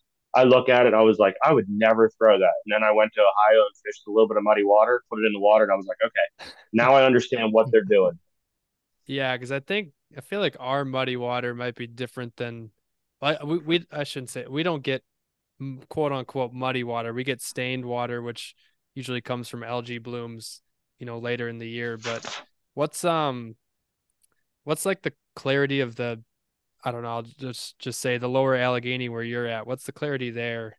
And It can be crystal clear to the not crystal clear, uh, ten foot visibility, and then Okay. it can be zero inches visibility. I mean, our water fluctuates so much with rain that you know our river will go from ten feet on a gauge to twenty three feet, and stuff starts flooding. So, I mean, I I play in all of it. You know, I I Mhm. figured out some things in the muddy water where my one of my bigger fish when I first started musky fishing, I caught it on a glide in water that you could I, maybe three inches of vis- visibility. Oh, you know, the fi- fish was obviously feeding off its lateral. yeah. Yeah. right. You know, and but yeah, our clarity around here we have we get algae blooms on certain lakes. A lot of ours are reservoirs, so the water is always fluctuating, same as our river. So it'll be crystal clear one day and chocolate milk the next with trees floating through it. You know, even on our lakes, get like that. That's crazy. So you you touched on that you, you caught muskies from eight different states. What where where else abouts have you you fished? I got a tiger. The only fish I caught out of Wisconsin was a, was a tiger. Nice. Came out there and catch you guys' as unicorn. It was a little one, but it was still a tiger. Were you Uh, in New nor- York. nor- northern Wisconsin or southern Wisconsin? Uh, Madison Chain area. Okay. Oh, nice. Yeah, I came It's out for the rare. uh, muskie battles that Jeff Contreras used to put on. I w- they invited me out with all the YouTube guys. I, I didn't have a YouTube channel; I just fished. But Jeff invited me out. And Nice. I caught that one the day before the battles, just bang fishing with Jeff. So Nice. That's pretty Uh. I got Wisconsin, Ohio, New York, West Virginia, Virginia, PA, obviously, Michigan, uh, and I guess St. Clair. St. Clair. What's that? Oh, I was I was just gonna start ri- like guessing other states, but but, but and then I guess St. Clair, I caught some out of Ca- uh, the Ca- Canadian side. So I don't know if you want to call that, you know, what you want to call that, but like that's, yeah, it's it's happened. I mean, it's you know more Canada than it is America. So okay. And uh and and Brett, do you do you fish mostly in Minnesota? Do you ever get down to Iowa? Do you ever go over to God's country and fish in Wisconsin at all? Or Yeah. so actually, my my fishing is ninety nine percent, ninety eight percent Iowa. Um, the Okay, Okoboji okay. chain PMTT was there a few years ago. So that's that's I work in Spirit Lake, so that's all part Oh, of that. Oh, Yeah, yeah, yeah. Uh, so uh, a little bit of Minnesota, and I I was absolutely ruined when I w- was uh, went to Hayward probably four years ago with a buddy, and uh, there is there's no comparison. That's just a a, whole different creature, and I it's probably the the one place that I really would like to focus on more. Um, I just love it. It was just amazing. I I saw, honest to goodness, I saw the biggest fish I've ever seen, and I it ruined me Wow. absolutely. even after fishing Minnesota too, huh? So far, so far, absolutely What's Kong. wow? What's the, what's the drive for you to Hayward? What's that? Uh, with the boat, I think it's about six hours, and that's not working very hard at it. I mean, that's taking it easy. It's usually that trip for me was fall, and that's and everything else around. So you know, nobody's getting too crazy. That's quite a Yeah, that's a North- doozy. Northwoods, of Wisconsin, man. It's it gets under your skin when you Oh my god! Hard to leave, man. That's hard to leave. What uh what's just to quickly touch on it, what's the Okoboji chain, Spirit Lake area like? What are those lakes kind of like if So uh, it's super diverse. Um, Spirit Lake is the top of the chain, and that is about a 22 foot cereal bowl, like 5,500 acres. Um, not much structure, weeds. And in recent years, we got the zebra mussel. Things are changing drastically. Um, and, and maybe not for the worse, but it gets a little harder. Um, then that chains down into East Okoboji, and that's that is primarily shallow, like under 12 feet. It's narrow. Um, it's not a river, but it kind of shaped like a river. Um, real narrow. Um, and then you come into West Okoboji, which I don't quote me here, but I'm pretty sure it's one of only three blue water lakes in the world. Uh, Oak West gets down to 130 plus feet, um, and it is gin clear. East is is it's just a bridge. You cross under a bridge, and when you go under the bridge, the world changes. Um, East Okoboji is dirty, um, real low visibility. West Okoboji, other than all of the boat traffic, like under the ice, you can tell if a quarter's heads or tails in 20 feet of water. It's it's super clear. unreal. And that's like Yeah. are they off the top of your head, is it just kind of like same amount of muskies in each of them since they're all connected, or do you think people are more gravitating to the dirtier water just because more times than not, gin clear water's tough? So, um, they had the PMTT here, and they caught a bunch of fish uh, on Yeah, the saw top that. That was spirit. Um, okay. and very few fish in the clear water were caught. I think, gosh, I, I, I couldn't tell you the numbers, but it was it was crazy how many fish were caught up in the top end, and it was pretty dirty up there. Um, you can't uh, a fish can't go back unless we have real high water. Once it comes down from Big Spirit, it can't get back up. Uh, Oh, there's a little spillway there. Um, and there's a spillway in the bottom, and it, it they got a little issue with an Asian carp, so they put a uh, they put an electronic barrier at the bottom of the chain, which comes out of there. There's a couple little lakes, so we were they were finding DNR was finding fish that were going out of the system, and we're a hatchery lake. We're the only system in Iowa that closes um, closes our season. So Okay. they they net during that close season. We close uh oh ice usually closes us, but um like December 1, end of November, and we don't open until the 21st of May. And so they gill net, they milk fish, and then they rear them in the hatchery, and then those fish go all through uh, all through Iowa. I think they even get traded to different states too. Okay. Um, yeah, that's that's pretty interesting. I've always I remember seeing the PMTT results that one time. They caught just an absolute boatload of fish there. So I, I wasn't I don't have any knowledge of of that system at all. Um, but that sounds cool. Actually, Yeah. it is cool. It's super diverse. It's a lot of water um, too. It it is a lot of water. Um, of course, those fish exist in a pretty s- small area, um, but there's a lot of stuff that I haven't explored. I think our state record came from here years back, and uh, there are big fish, but Iowa's got some pretty cool opportunities in other places too that that does that don't close. Um, some southern Iowa lakes and and fisheries too. So it's an overlooked state, but there's some there's some good fishing around here. Sweet. Um, so one one thing that I wanted to ask for uh both of you on your baits with all the uh well for sure, you know, Brady with all the fish pictures that you said people are sending you, do you have for each of you, do you have a top end fish? Do you have a somebody with the biggest, you know? Maybe people want to know what's the biggest caught on uh, your baits.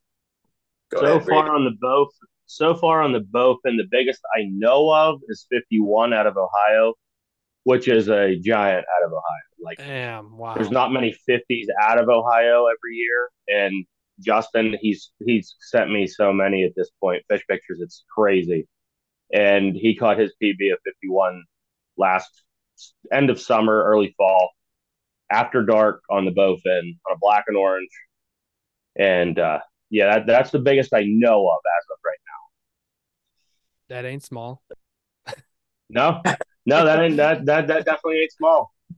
So, so are, are you Brady? Are you? I mean, prepared? I guess. Like, if this thing really catches fire this summer, and like to scale this thing to a point where you're going to actually be able to hopefully keep up with demand. I am eh, pretty much putting as much money back into it as I'm making off of it to get it to the point where I, I would like to be able to, you know, pour a hundred baits a day if I can at some point. I, I know what that takes, the amount of money it takes up front to make that happen. It's not cheap, but I don't want to outsource. I don't want, I want, I want to be the one that has my hand on every single one of the baits if it's possible. You know, and I do have a full time job and I do have two kids and I have, I like to fish too, but uh, this show season kind of stopped that because my season's open year round out here. Hmm. And other than ice, I don't normally stop. Even with ice, I break a couple trailer lights and bust some ice out of the way and go do my thing. You know, my river, it'll freeze up every other year or so. It'll get to the point where I'm cruising. I'm like, this is probably a bad idea. This ain't good for the bottom of the boat, you know. But I push it till there's no pushing it anymore, and as soon as it opens back up, I'm out. Hope you got an aluminum boat. Yes, I do. Good. Good man. And uh, uh Brett, what about your baits? Uh, so the biggest fish that I honestly, there's only a handful of mine out there. There just aren't that many. Um, the Mhm. biggest fish that have been caught on my baits uh, were both caught by a very good friend of mine. Um, in fact, he has the second bait I ever made. Pushed me to name the bait, and I have never come up with anything, and so he only calls it number two. So uh, that bait, uh, that bait had uh, two fish caught in Minnetonka in the same day. And uh, I think one was 48 and a half, and I think one was a shade over 50. So, and, and he, of course, sent great pictures of them. Those were, that's the diving rice bait. A Minnetonka, no- huh? Yeah, that's, I knew you would probably uh, perk your ears up Raise- at that. Raise an eyebrow. Yep. Yep. Yeah, yeah. Uh, but that those were Tonka fish, and uh, I, again, it's a it's a clear system, and that's kind of what I I started them with, and that's what we like to fish. So it doesn't surprise me that that's where they were. But I'd like to get a few more of them out there and and in people's hands. But seems like I've been painting more rubber than carving baits. So Uh oh. You just stick to the rubber. Just stick to the rubber. Yeah. so with you guys with, with uh, Brady, with you potentially, you know, having like a website and everything in your foreseeable future, you're gonna have to start coming up with some some good names for these baits and these color patterns. You got any uh, on the on the top of mind right now that you might start start calling them? Well, that pink bait, I decided to name it after. I used to call it cotton candy because it has the blue and the pink and stuff. Now I just call it Stinky Pinky. Like and then I, one. I sent I made some brown ones that has a brown like a brown copper body with brown belly. It's as natural as you can get. And I actually Nate Nate Osfer asked for that color. I made him a couple, and he calls it the turd or sex, sexual chocolate. So it, you know, these are the names we're coming up with here. That sounds oh. about right. Every brown bait that I get my hands on, I call it turd minnow every time. Yeah, that's. I'm not great with the names of different baits, even sizes. I'm like, I don't even know what to call it. I got a big one and I got a small one. What do you want? I like, you know, boy Bowfin Jr. Nice little, you uh, know, little BJ bait. Uh, that might be the new name. There you go. I don't. I, I saw a a brown rubber bait online called Sexual Chocolate. Like, I don't care what the price is. I'm buying that thing. I mean, that's that's a great name. well, maybe I'll I'll reach out to you, Max, for some names whenever it needs to be. Oh, we, we have a good time. Like we we name all of Gus's, um, all of Gus's bucktails. I mean, Greg Thomas had a great one for us on this bucktail that just murdered last year for us, and it had big blades and a small skirt. And and Greg goes, "Oh, the Dolly Parton."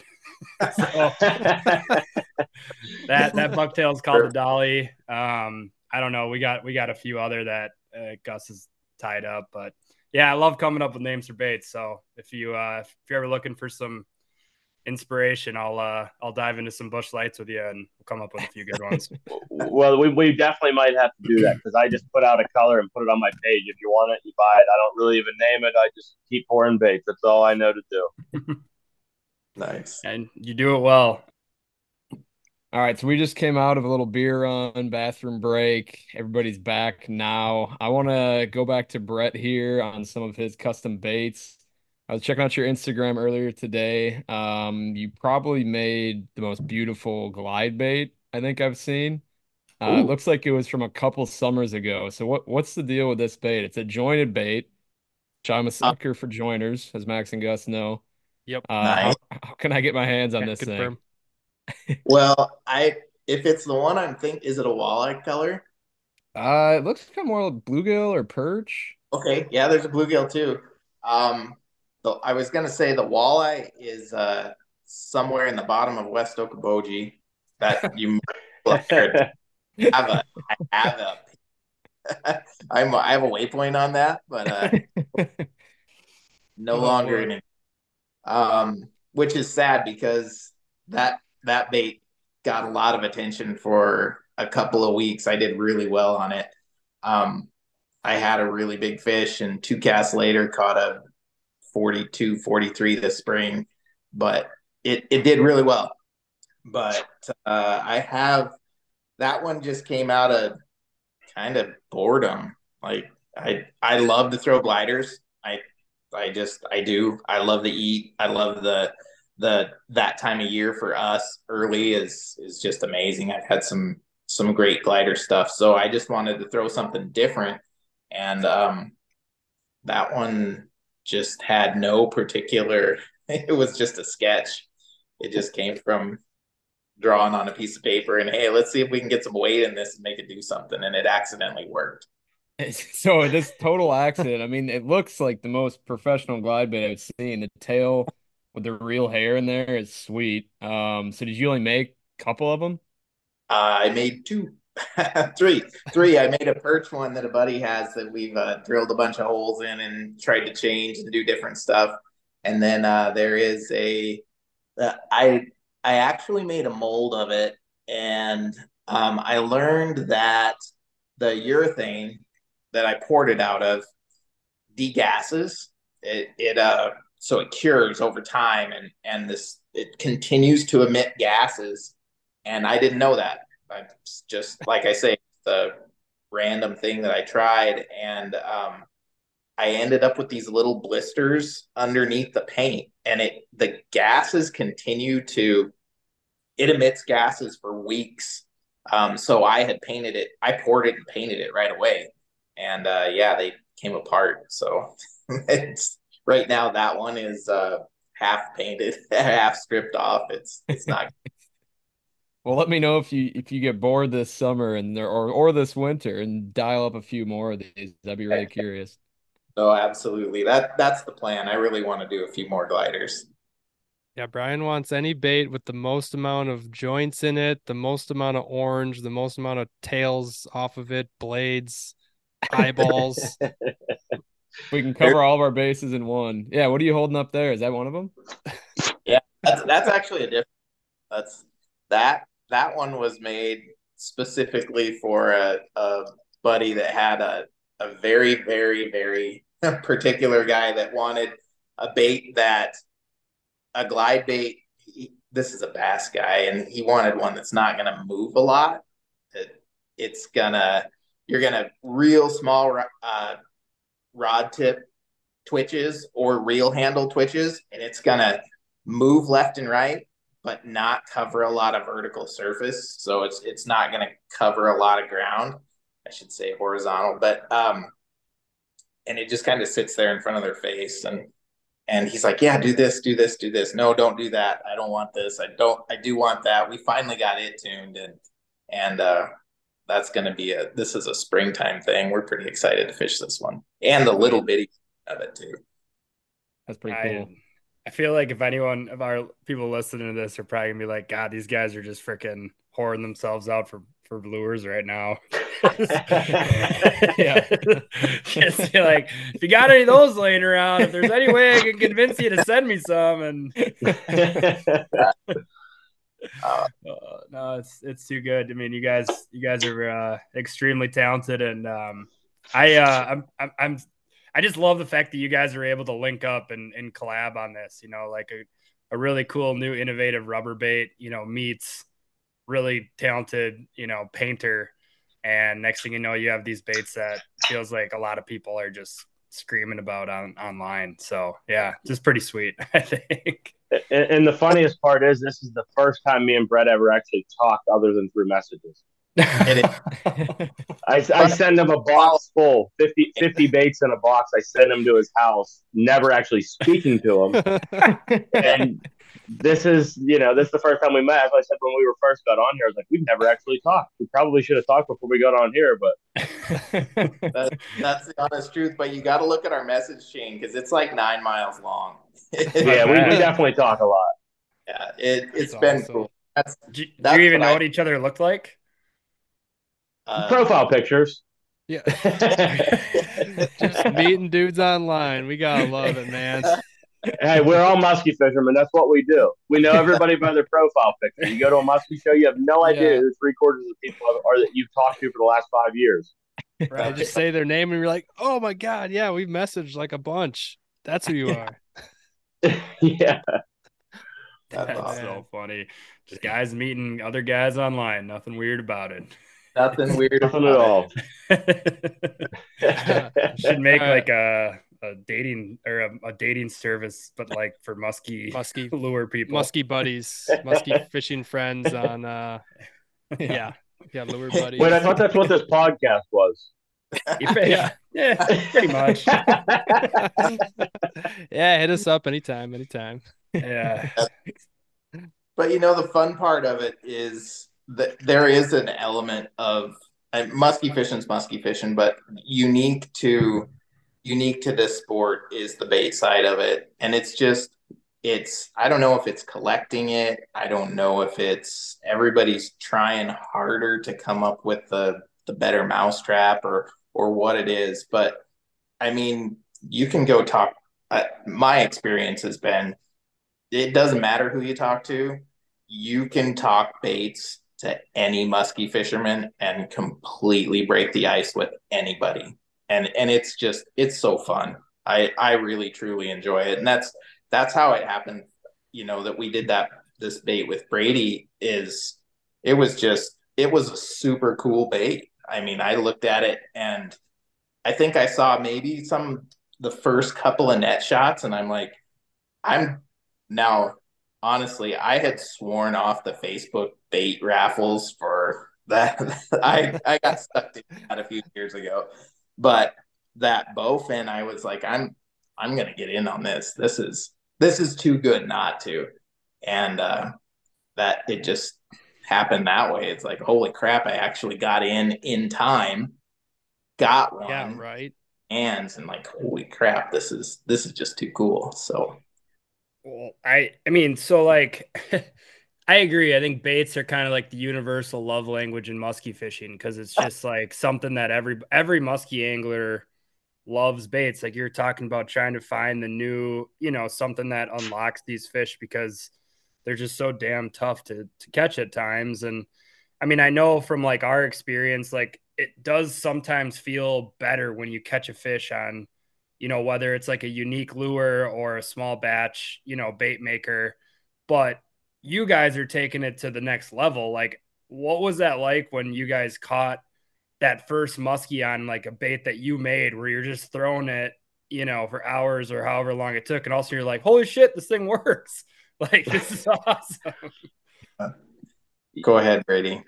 Yeah, honestly, when I caught them on my own stuff, I was excited, but I was it, there's no excitement like somebody else sending you a net shot. Okay. Like me catching fish. I, yeah, I, am obviously I'm always excited when I catch fish, but it's nothing like like I said when I'm at work and somebody sends me a net shot, or it's a weekend that I'm working on baits or hanging out with the family, and I get a net shot. Those mean way more than any fish I've caught on anything I've made. Knowing that something I enjoy making, I like how it fishes, and some random person off Facebook, hey man, these baits are awesome. Keep up, you know, here's a net shot. Like that, that is what that feels so much better than me catching them. It's got to be mo- it's got to be motivating for you to like yeah. keep getting those pictures to like keep you going. Yeah, that's why I haven't been fishing much. Instead, I've been making baits. I, I swore when I started playing with baits in the beginning, I was not going to be like all the other muskie guys that make baits. That they start out muskie fishing then now all they do is make baits and they never fish. And now here I am, hardly ever fishing and only making baits. yeah. Yeah. And I would second that. You know, it, it's kind of the same. It, it's very similar to the taxidermy world where to put something in someone else's home is, I mean, that's very personal. And for somebody to give you any money for something that you created, whether it's a, a musky lure or a deer head on their wall or whatever it might be, um, is that's you kind of develop a little bit of a, a sense of pride in those things. You it it feels good to get that feedback and yeah, catching a fish on something I made was awesome. That that was super cool. I'll never forget that. But having somebody else catch a fish on a bait that I made that there's nothing that tops that. That's the best. I mean, you're giving somebody else like the joy of catching a muskie, which is um, pretty cool. You know, Gus, I'm sure if you want to touch on that as being a, I mean, you're a guide. That's, you know, that's what people pay you to do. It's, you guys kind of are, mm-hmm. you know, there's some parallels here that I guess I'm just now seeing um because um, I'm dumb, but I mean, yeah, like you know, Gus talks about like how awesome it is when somebody else catches a fish. You know, it's like I could imagine you guys are are all probably you know similar in that way. Yeah, no doubt. You know, when I'm getting when when somebody hops in the boat and they say that they've never musky fished or they've or you know they've never caught one or they've been trying for a while and haven't caught one and then they do uh those are yeah those are special moments i mean that's I there's definitely parallels there. There's obviously the difference.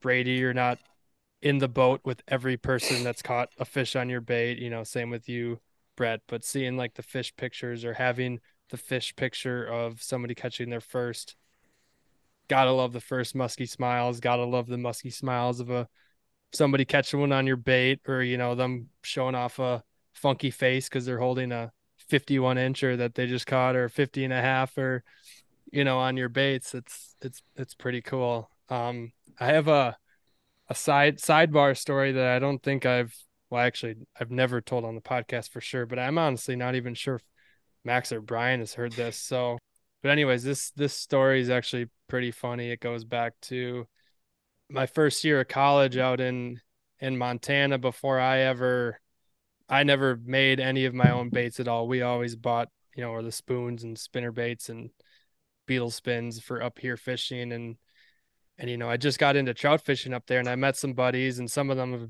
you know, really really dove deep into it and they had all the fly tying stuff. And one of them uh my buddies uh, Thomas and Grayling, they taught me how to tie fly.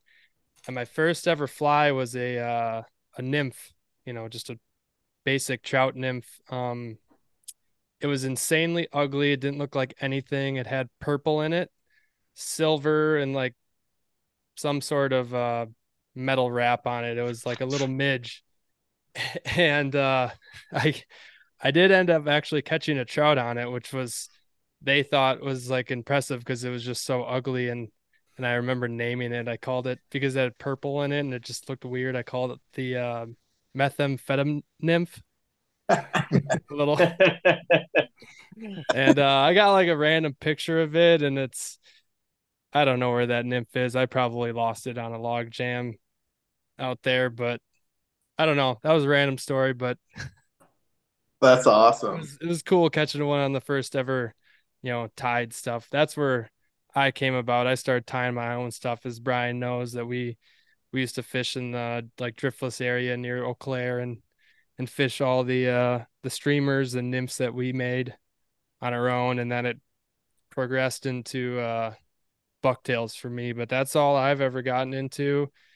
I I don't know if I'm gonna go down the rabbit hole at all of carving wood and all that stuff. That sounds like a lot of time I don't know if I got that in me. Stick with your Dolly Partons. Yeah, I'll stick to the Dollies. Gus, where'd you go to college? So I went I went to Montana State in Bozeman for a semester and then I transferred to UW Eau Claire and that's where I graduated from. Nice. I went to Bozeman for a couple years. Oh nice. Dang. Yeah. Small world there. Very. Yeah, my it's pretty funny. I met a, a good group of guys out there that are from Montana, but some of the guys that I really keep in touch with, one's from South Carolina and one's from North Carolina. Pretty crazy. It's just wild, even from just the one. Yeah, it, it was pretty good getting friends. You know, becoming friends with somebody who, in their freshman year, brought their truck and drift boat to college. Made for made for some fun times. We had yeah. one one day it was a cast. Sound like good friends. Yeah. Oh yeah. Perfect. That's awesome. So uh Brady, I don't know if we touched on this with your with your bowfin at all, but what's um what's your internal harness on it? Is it just a straight wire? Do you have any flexibility to it or what's what's the what's kind of the so it is a it is a straight wire and I was all about flex harness. I was. I like my Pro Dawgs. Like when I was throwing a throwing a Mag Dawg, it had to be a pro with the weight. But the weight, the amount of weight I put in the head of all my baits, it's all weight forward. It runs, it runs more like a flexible harness than the stiff one, where they just glide and they hang there, just because of that weight where it's at.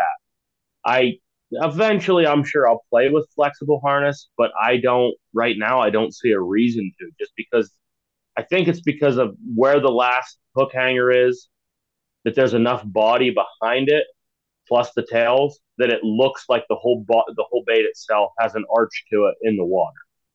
Yeah, I was just about that. Sense? Yeah, I was just about to actually. You, you said what I was going to like say. I hold it. Yeah, you got the I hold it and, it, and you can you can see the whole ass end instead of being up yeah. here, it hangs.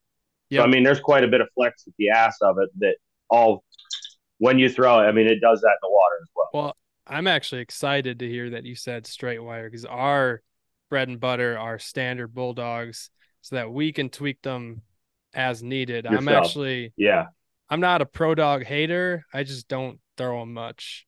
You know, I don't know. I, just, I understand. I've watched people catch fish and, you know, being in the same boat on a pro harness Mag Dawg. And I just, I don't know. It must be just like the way I work rubber. I, I know Max is the same. I don't know about you, Brian, so much. It's probably about the same based on how you work it. So Brian keeps him guessing. Yeah. Depends on the day. Never know who's casting. Depends how late his night yeah, was. I'm, I mean, you can definitely bend the harness on mine. I have one guy that does fish mine with a bent harness. He bends the head down on them. I just recommend throwing them before you bend them. You'll the head drop.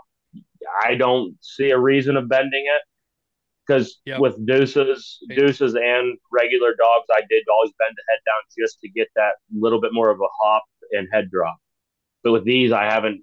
I haven't. I've played with it. You know, I've done everything you can to these things at this point but I don't see the need to bend the head down because they'll almost almost roll around backwards if you bend the head down because all my weight is Mhm. so far forward. Okay, so you're so you're pretty much telling me you have a rubber bait where you don't have to boil the tails, you don't have to get extra weighting kits. They already go head first. You don't even have to bend them like you do a Dusa. I'm probably missing something. Yes, that's that's it. Yes. And I mean, if you do want to make my shallows deeper, I have the weighting harnesses for them Custom or the extra weight for them. Yeah. Being able to customize right out of the gate is pretty pretty key. Yeah, I mess I'm really weight all the trying to hit all the aspects with each bait. You know, I know what I like, but I also know what everyone else likes. And I know different times of the year. Like this time of the year, even if I'm fishing deeper, like you were saying, you know, you want it to move slower. So Mhm. that's when I'll use my shallow, but I'll put weight on it because there's, you know, it, it'll get down quicker, but it won't just completely drop to the bottom like my deep will. Okay. I, I, I, I've, I've been playing long enough fishing that I know, you know, I know there's, there's a time and a place for every bait out there. Period. Mhm. Like there is. I'm still gonna throw a tube.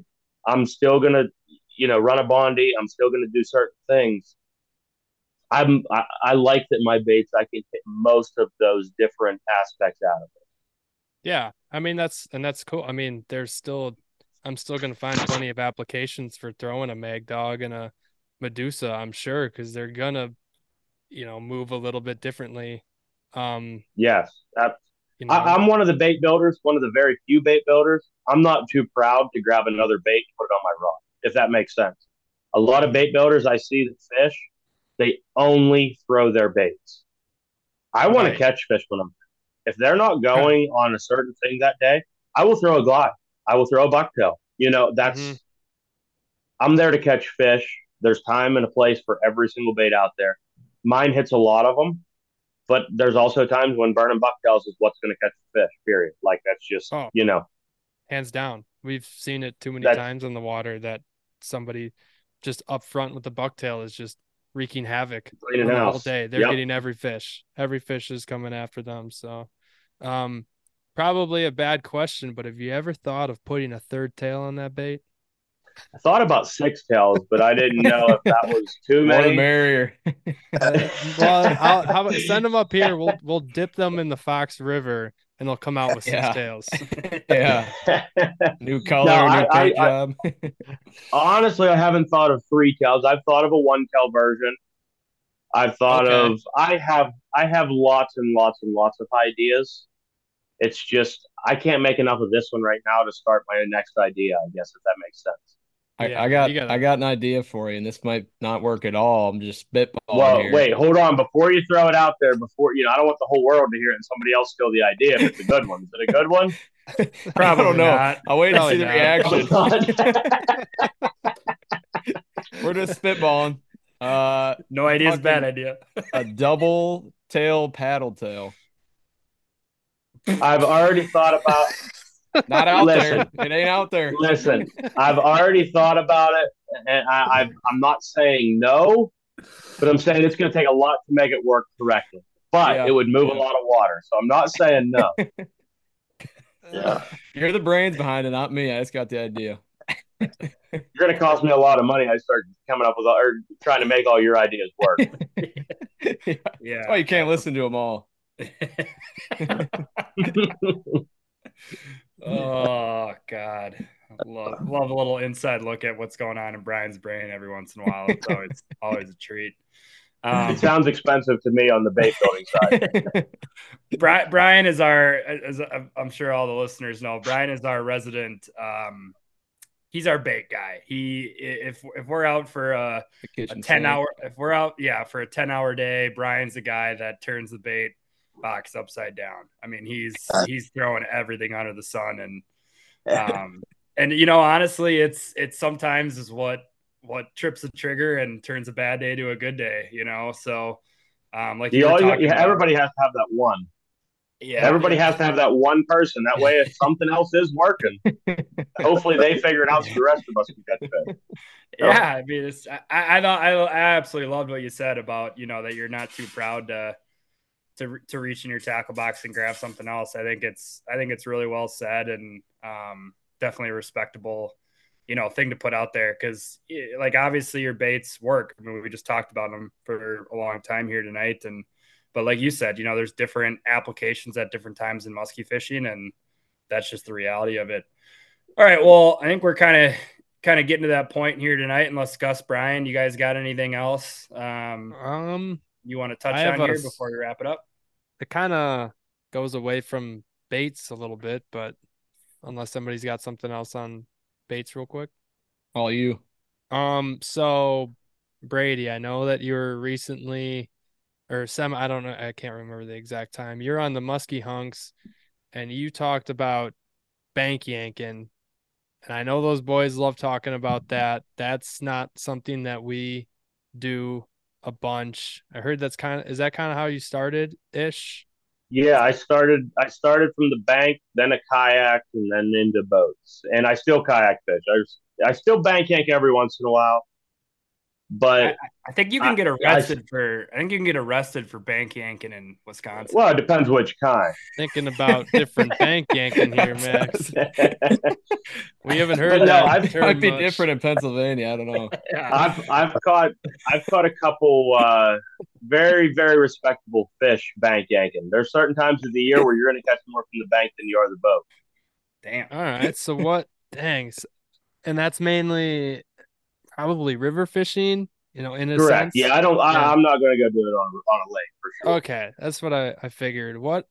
So you know, since we have a bunch of listeners from the Midwest, and we do, I know there's a bunch of people that shore fish like the Wisconsin River, tributaries of that, bunch of other uh rivers around here. What's uh, you got a couple like tips from what you've learned, maybe like Winter ti- lures? Wintertime eddies for sure. Throw a glide in an eddy and catch a fish. It's it's pick a prize is what I always said with it when it comes to eddies on the river when the water's cold. hmm Uh I mean I I'm looking, you know, we have a lot of dams on the Allegheny.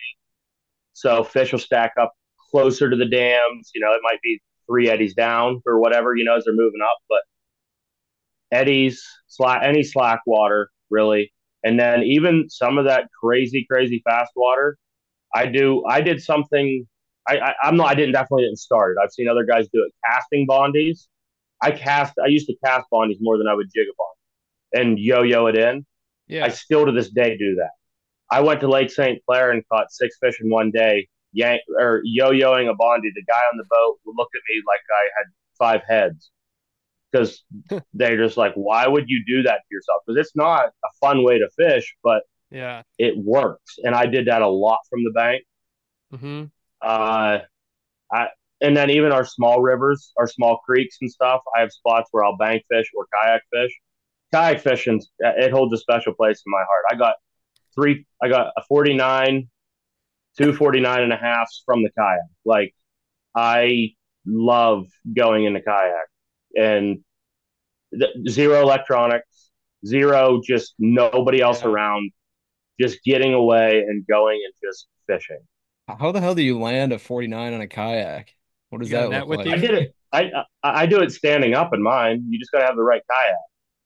Yeah. Like I can net from a kayak ones. better than I can from a boat because you're so close to the water. You just pull it back and you just put the net in, and you know I leave the net on the nose of my kayak, and What, I got pretty what, good at it for a while there. What rod length do you use out of like a kayak or the shore? Um, I'm still I'm still nine nine footer up. I Okay. started out with eight foot six, but nine foot I like it just because I can figure eight around the front of my kayak if I have a good follow. Yeah, a lot of guys that uh, you know in the kayak side they're like, oh, you want seven foot six, eight foot max. I like that. I still like the longer length. You just lift higher to net them. You know, that's the way I always look at it. Yeah, because I've I've netted a few solo muskies, and even in the boat, I've with like a nine footer, I've had to start grabbing up the grabbing up the rod. And I was just kind of curious because I've seen stuff that you need a shorter rod, and I don't know if that's always really the case. It's usually personal preference, but um, Yeah. one thing I was gonna ask is what uh, what do you like throwing your bowfins on? Do you have like like a rod Uh, my- that you kind of like? my large my large I definitely I I fell in love with ten foot shock and awe 2020. Okay, I that that rod is I, I want I, I don't you don't definitely don't need their Moab for my bowfins just because the weight of them. I want a Moab, but they don't make a 10 footer. And after I got a 10 footer, that's all I want. Uh, but my small one, I I have a St. Croix Legend. What's the green ones? The Elite. Legend Elites. Yep. Yeah, so I have a nine foot Elite. I throw my smaller bowfin on that. Okay, but yeah, so- definitely, I, I like yeah. I like the shock and awe for my bigger one. Okay, yeah, I figured probably X heavy for the big one and probably a heavy or X heavy for Yeah, the small For one, sure. Really, I was trying to think if I got something else on river stuff around here. We don't do too much. Mm-hmm. I know, I know. Brian and I we tried a a few times in the Eau Claire area, bank, Bank yanking. yanking. We had Yeah. no luck. We had no idea what the hell we were doing. Uh, well, bank yanking can get very expensive. and Even with hundred pound braid, you get the wrong snag, there goes the bait. I was Like- so that that's what I was just about to ask. Even with like the rubber baits, like you get snagged out there, you're screwed. If you're bank yanking, you're pretty well screwed. I mean, unless you can straighten the hooks. But I'm uh, that's one thing with my baits. Every bait comes with a VMC and worth split rings. Like I use the best components I can buy for my liking, I guess I should say. Split ring wise, the the Worths that I use, they're the best I've found. And I'm a I like my VMCs. They come sharp. They're Mhm. strong. And I I know everybody has their preferences on hooks. I'm definitely not dissing anybody's hooks. Those VMCs though, every bait, every large bait, those bait, those hooks are a dollar a piece. Like I'm not, I don't skimp Mhm. because I know what I like. So that's what I want to put out there is the best thing I can. That's I get, good, I get. I get a lot of messages after I ship a batch of baits out. Thank you for putting good hooks on your baits. That's yeah, I hear that constantly because you know we've all done it. You get a bait, the first thing you do is rip the hooks and split rings off and put Yep. good ones on. Yep. So I just figure I might as well do it right out of the gate, and I take a hit, you know, on my end, but I want good good stuff with my product. No, that's good. That was the one thing I was missing when I was naming off all the uh the things about your baits. I don't know when that was a little bit ago, but what's uh do you know what exact VMCs those are? Because aren't they like uh, my large one is the seven auto shanties. okay. I Yeah. get those from Muskie Tackle online. My small ones are a four aught. Cannot remember the exact name. They're the skinnier shank. They're not the real heavy shank on the smaller one. Nine Like four shorter something. shank or still the longer uh, shank? it's still like, a longer shank, but it's the what's on skinnier a- diameter. it's probably like what's on the new I think it's the new um plastic Suicks. I think they throw some of those VMCs on it. Maybe. Yeah, not, I thinking- can't remember the number, and I don't have my box down here. Everything, all the all my hooks are upstairs. I, I'm very very lucky. I got a very supportive woman that does all the split rings and hook protectors on every one of the baits that I sell. So that stuff's upstairs with her table of hooks. So and and Brett, what do you uh do you have anything in other than that glide bait? Uh anything else in the works that you've been kind of thinking about or maybe ideas you wanna or are able to share? Yeah, I've got. Um, I I think like Brady said, you have a thousand ideas, and you could spend you know hours and hours going trying to perfect each one of them, and uh, you you'll never get anywhere. I've got a couple. I I scaled the first bait I did was that was a dive and rise bait, and that's still that's at number two. That's still probably the one I like the very most, but uh, I mentioned, and then I did the glide baits. Then I had another buddy that same one I mentioned earlier that's super particular. and uh, we did another dive and rise that you were talking about glitter earlier. Um, so we've only done one. We're we're gonna do some more, and it's uh, it's more round. Ooh. And so it's got a lot of Oh, oh, Max says, oh. Oh, oh, he says. Oofda. So, coming from the tax world, I'm not a fan of glitter, and and because it's when I'm trying to paint super realistic with wood baits, not now rubber's a totally different story, but this one had to have glitter. It's like no, no glitter. He's like, it's got to have glitter. So because I was doing it for him, I uh, I glittered this one up, and uh, you can see there's just a whole bunch of stupid glitter on here, and it Yeah. looks. But anyway, so I I text him when I got it done. I epoxied and sent a picture, and I liked it. I I was adamant that I wasn't gonna, but I actually did. So uh, the comment was, "Look, more glitter than an ugly stripper," and so it turned out to be a pole dancer. it's been so back to the name and baits, but yeah, that one That's a um, good that's name. actually going to be a pretty cool bait. As much as I resisted making it, and so uh, I need to get some blank, some blanks done. But yeah, that one I hope to have uh, half a dozen of them this spring. yeah, Nice. you, more- you can call you can call that one my real name's Candy. Put my kids through college. oh man.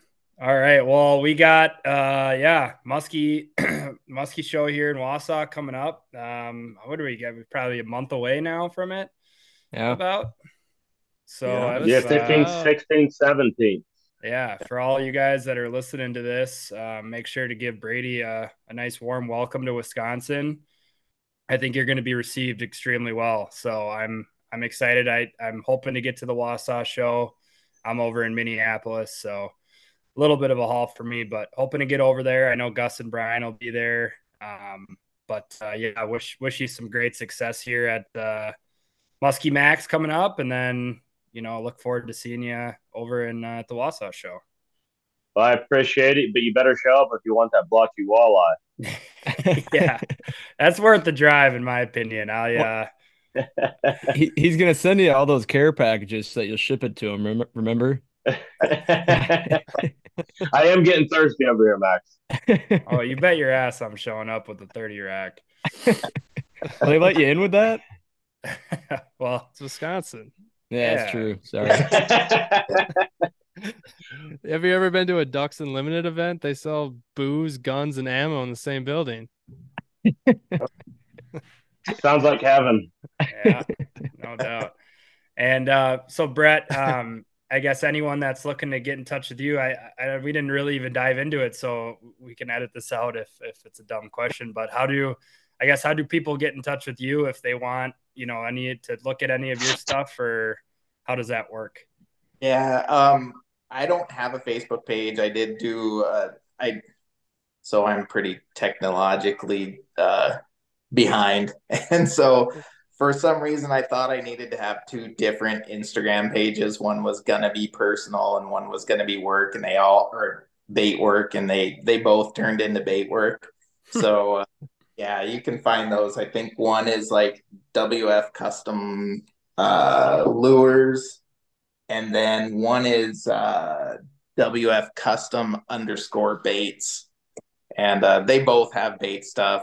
There's that's that's probably the best way. Just shoot me a message there. I I check it somewhat regularly, but but I'm kind of slow. You'll have to forgive me. Oh, good. And then uh, Brady, if people want to get in touch with you, what's uh, what's kind of the best way for them to do that? Uh, definitely Facebook at this point. Uh, my personal or my group is Bam Bam Bait Co. All capitalized. Uh, you have to ask, or you know, you have to join the group. Just, I just want to keep all the bullshit out of it. To be honest with you, all the ads and all the random stuff. If you want to post in my group, I got to approve it. If you want in it, I got to approve it. And then I do, I do, I have started posting a little bit on my Instagram. I have quite a bit of a following on there back when I used to actually post everything. I am eventually going to switch that over to Bam Bam Bait Co. But that's Brady A Martz on uh, Instagram. but yeah, definitely the way to get a hold of me is either Brady Martz on Facebook or Bam Bam Bait Co. So you're saying you wouldn't be a fan if I started a live scope discourse on your uh, Facebook page? you you can try. I got to Just- approve I'm it, kidding. I'm but totally kidding. I'm totally kidding. I'm totally kidding. I, I know those always just crack me up. Like every time I go on Facebook, there's some like, you know, 360 comment thread on, you know, electronics and musky fishing that just cracks. are me you still reading those? No, no, it's just I like was gonna say you have way too much time if you're still reading those. Uh, you know, for the last five years. if you want a good laugh though, every once in a while, just poking through the comments is is is pretty good stuff. But yeah, anyways, Yeah. um, oh, go ahead. Sorry. Every, I said every time I see one of those posts, posts, I just want to show the doll and say, "Show me on this, show me on this doll where LiveScope touched you." That's all I want to say. Um, Oh last God. last question, and then we'll we'll wrap this up. But Bam Bam Bait Co, what where well, how did the name get started there? Uh, my initials are Bam, and to be honest with you, when I came out with Bowfin, it literally started taking out off overnight. Like as soon as I posted the first one, people went nuts. And my original Facebook group was, uh, you are really going to laugh back to the uh, dating websites. It was muskyfarmersonly.com, just a smart ass. There was nothing but, you know, photoshops. I, I'm, I'm a quite a professional photoshopper. So that's all it was. It was just a bunch of idiots in there. And I would sell, you know, the different painted baits I did, my lipless, couple glides I did. And then I just went, I needed a Facebook name, or I needed a name for them. Like, honestly, that's where it came from, was just Bam Bam Bait Co. And it, I, I like Got it. ring. You know, there's days I was like, I, I should have named it something else. But honestly, you know, my initials being Bam, I put them on the ass of the bait, figured it worked. it's I love good it. for like a you know i don't know the english term but like a muskie eating the lure bam you know it's it's Exactly. Yeah, there's there's a million ideas that go with it. You know, whenever you guys are filming or whatever, when you're out fishing, you get a hook set, you have to say "bam" from now on. Though. it's just like insert the comic book like yeah, the screen the bam you know that that should be kind of absolutely. that'd be pretty cool So, i was gonna just ask a, just a quick question for you brady what's the uh what's the furthest place that you've sent your bait as of last year to now like who's the furthest away Ah. that has one of your baits There's quite a few up in Canada now at this point. Those guys, I feel so bad shipping them anything, like Yeah. because I uh, they got to cover shipping. The shipping's as much as the bait is, and like honestly, the shipping is the same price as the bait. Uh, I have sent some to Ryan Elizondo out in he fishes for tigers. Can't remember Oh, what sweet. state that even is now, washington he's but like I, I Washington. Or- Oregon, Yes, Washington, yes, Washington, Idaho, that's. Washington. Yeah. Yeah. but lately my group has been blowing up from the boys from Wisconsin, so I'm I'm excited to bring the baits to them. hmm I really am. I, I've I've sent baits to about every state with muskie in them already at this point. It seems like. That's that's damn impressive. And I got and I uh in that road rules event that I was just at where Nate Osfer also spoke. He Yeah. uh I don't need to, you know, give away the stuff in his uh presentation, but he did mention your bait already. So he must Nate he, Nate was one of a he was he was on him very very fast. We all know Nate likes to throw rubber. Yep. He got one through it and the messages started. Nate wanted more and more and more and more and more. and we also know Nate does how well he does with PMTTs. It's hard to tell Nate no. And yeah, his uh, you know I I know just the amount of friends he sent to my group that you know been all supportive.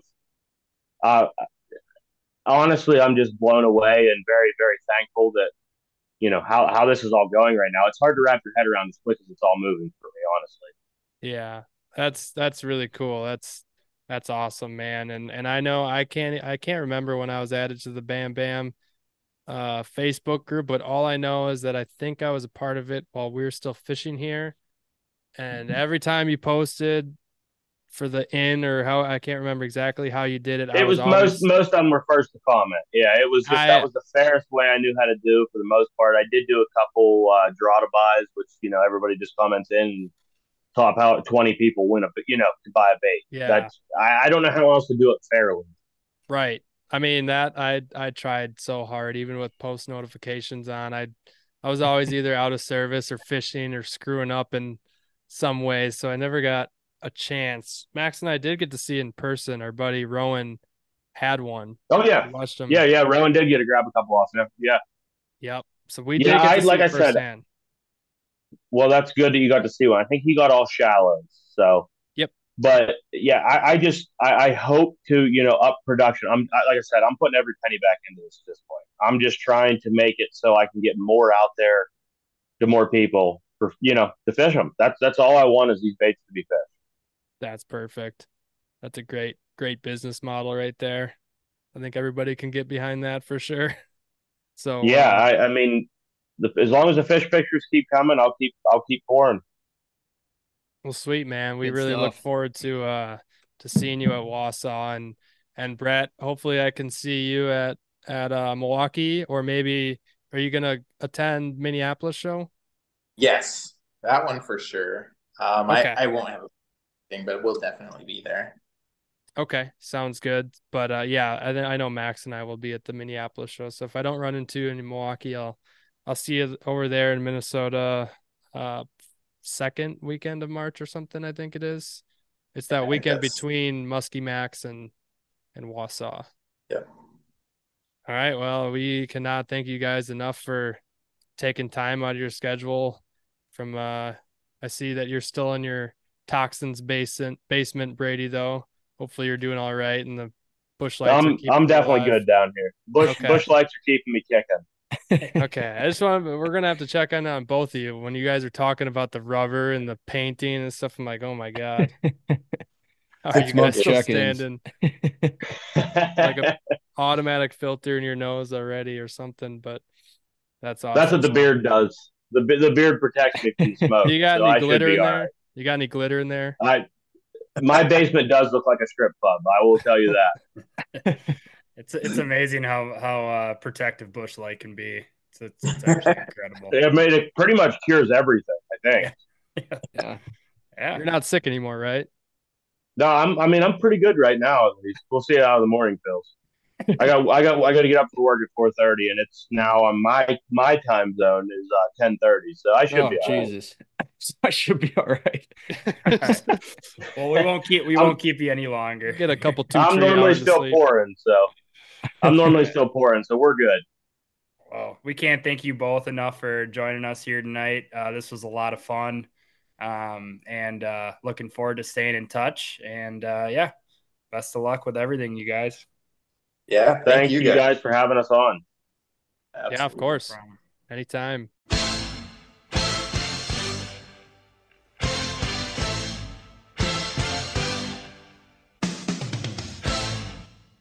All right, guys, we cannot thank Brady and Brett enough for coming on here tonight and taking time out of their busy schedules. Uh, as you kind of heard, uh, Brady's been pouring, pouring his heart out into uh, making these baits, you know, to get ready for uh, the Muskie Max and the Wausau show, and he just got done with the New York show. So he's a busy man. And Brett's been been uh, as you heard and and maybe have seen if you're looking at any of the Instagram posts from Brett and Brady as well, have been painting up some just phenomenal, phenomenal paint jobs on the bowfin and, and even on on Brett's baits as well. Super realistic. So we just had an absolute blast talking with them. That's our you know, other I think other than Owen uh last week, we really haven't had bait builders on to talk about baits. So that was pretty exciting. Uh in perfect season for it's February. We got musky expos. Everybody's on just bait buying mode if you're in the states of of uh closed seasons for muskie. So that was uh that was a good chat. So uh boys, what did you uh what did you take away from tonight's chat from uh, all the stuff that we talked about? Well, I learned that anytime uh, Brady or Brett held up a bait in front of their Zoom camera here, uh, Max went oof and leaned forward in his chair. So, I know you guys can't see what they're holding up, but check out their Instagram. His reaction was very valid. These are beautiful baits these guys are making. Um, I thought it was cool to see. I mean, again, listeners weren't able to see this, but kind of how uh, Brady makes his rubber baits. He kind of showed us his setup on his workbench. Um, I had no, I mean, I had an idea or a thought of kind of how they were they were made, rubber baits were made in the industry, but um, to kind of see his setup was really cool. Um, hear them talk about all the different types of rubber and paint and the drying process. Um, a lot of good detail that they went through. So, yeah, very informative. And I think I found my, well, one of my opener baits this year. Nice. Nice. Which, which one is that? Is it the The glider shallow. or the Yeah. shallow Oh, Bam Bam? I don't think I'm getting my hands on that glider, the batch of two. Right. I'd yeah. like to, but Sure. yeah, Yeah. the, the the shallow uh bowfin. I'm thinking hopefully I can get one in Wausau. The BJ, the Yeah. Bowfin Junior. Yeah, the beach. Yeah. How about you, Max?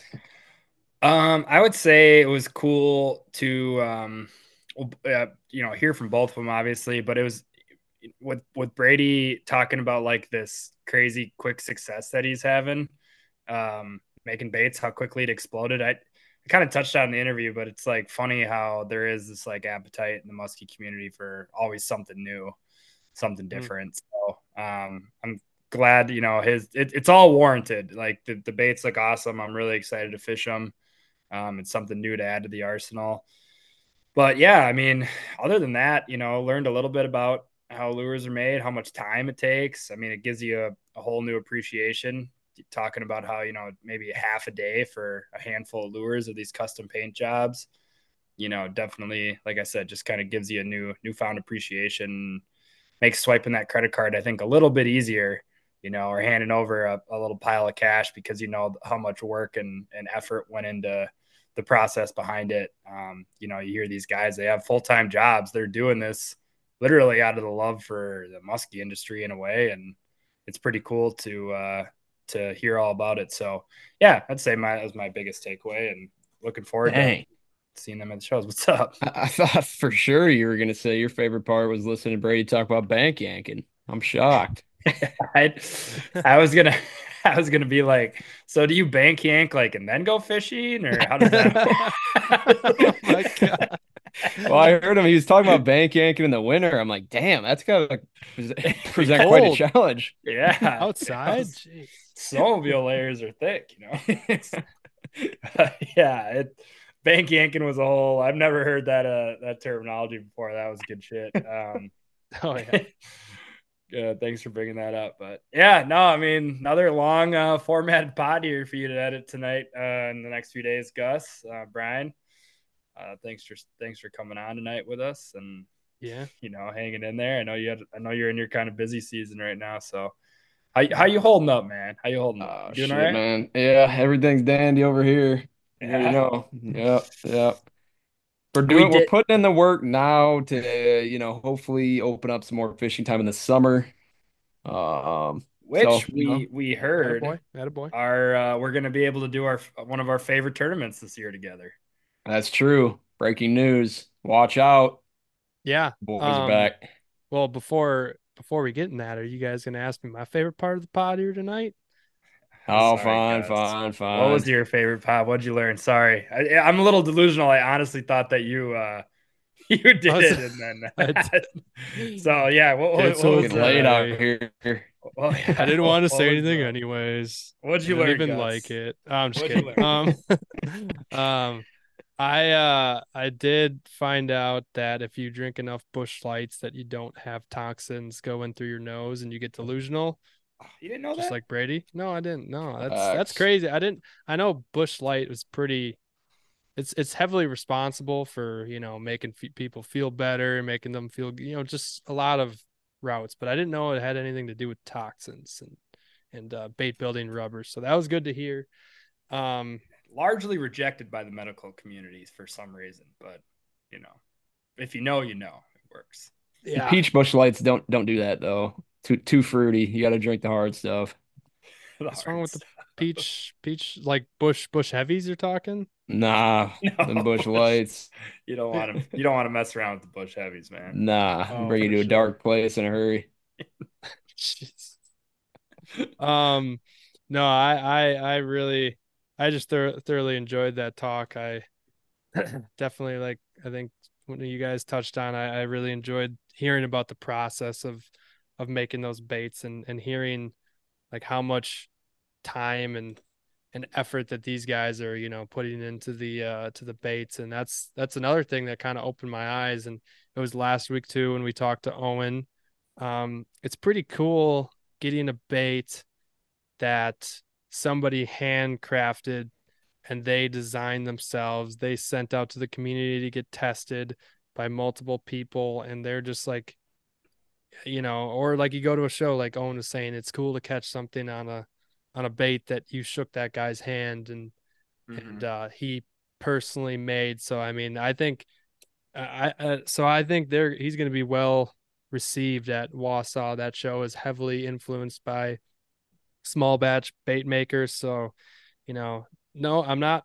I'm not gonna. I'm not knocking neither the small batch or the large batch or the big companies, but you know, just do do the small batch bait make uh, bait makers a, a, a hand here this this winter and you know get get one from from them. And you know it could be Brady could be Brett could be somebody totally it could be Owen it could be somebody totally different that you see at one of the shows or you find online. Just give them a little bit of support you know I think that's important in this community. And and then uh well you got a fish picture to send to them as you could hear from from Brett and Brady. They love getting those fish pictures. So, so yeah, that was that was pretty cool. But uh, back to what you asked before, Max. Yes, the Mott boys are going to be doing their favorite tourney, the national championship Muskie Open in August. Boom, the, boom, the Alliance tourney. Boom. The one that's held with like seven Lake family groups and over a thousand people sign up for it. The the more of uh kind of like the event to bring awareness to like you know musky fishing and all that stuff. It's a it's a fun one. I'm I'm For looking sure. forward to that. Throat. Mm-hmm. Yeah, we'll uh we'll touch on that in a few months from now. But uh, that was just kind of exciting news. But anyways, uh you boys got anything else before we uh, put a bow on this one? Nah, I think uh, if you guys would, it would be sweet if you could uh, tell a friend, write a review for the podcast subscribe, share it. That would be amazing. Uh, if you guys could check out our Instagram, Muskies on Tap, uh, that would be great. Uh, we've been doing the bait of the week. Max just put up the one recently on the Big O's bucktails. Uh, that's dropping every Monday. Um, otherwise, you can check out uh, my socials, Suggs at Suggs Fishing on Instagram, Suggs Fishing Guide Service on Facebook. Uh, if you want to get in touch with me about fishing in the area of uh, Eagle River, Vilas Oneida County. Um, I'll be more than happy to take you out. Love taking out, uh, you know, if you're looking for your first or biggest or or whatnot. So, just looking forward to the season to come, and uh, yeah, also excited to bring the uh, Mott hats, the Muskies on Tap hats, to the shows. I'll be at Milwaukee Muskie Expo, the Minneapolis show, the Minnesota Muskie Expo, uh, shortly after, and then the next weekend after that is Wisconsin Muskie Expo. I think it's called the one in Wausau. Um, I think it's in like Rothschild or something is where it's held. I can't remember the place. Um, Milwaukee's going to be new to me. Minneapolis is going to be new to me, but I'm looking forward to uh, meeting all you guys out there and and uh, yeah, I think that touches on everything for uh, what's happening. So think with that being said, Brian, you want to take us away? All right, everybody. Thank you for listening to this episode of Muskies on Tap. Shout out to Brady and Brett for coming on this week's rendition. Learned some incredible things from them. Make sure to check out their baits and paint jobs at the shows this winter. Coming up just around the corner. Stay off those banks at night this time of year. You might find someone spanking. Also, show season does not go hand in hand with bank yanking keep those jollies in check there. Good night, everybody. oh my god.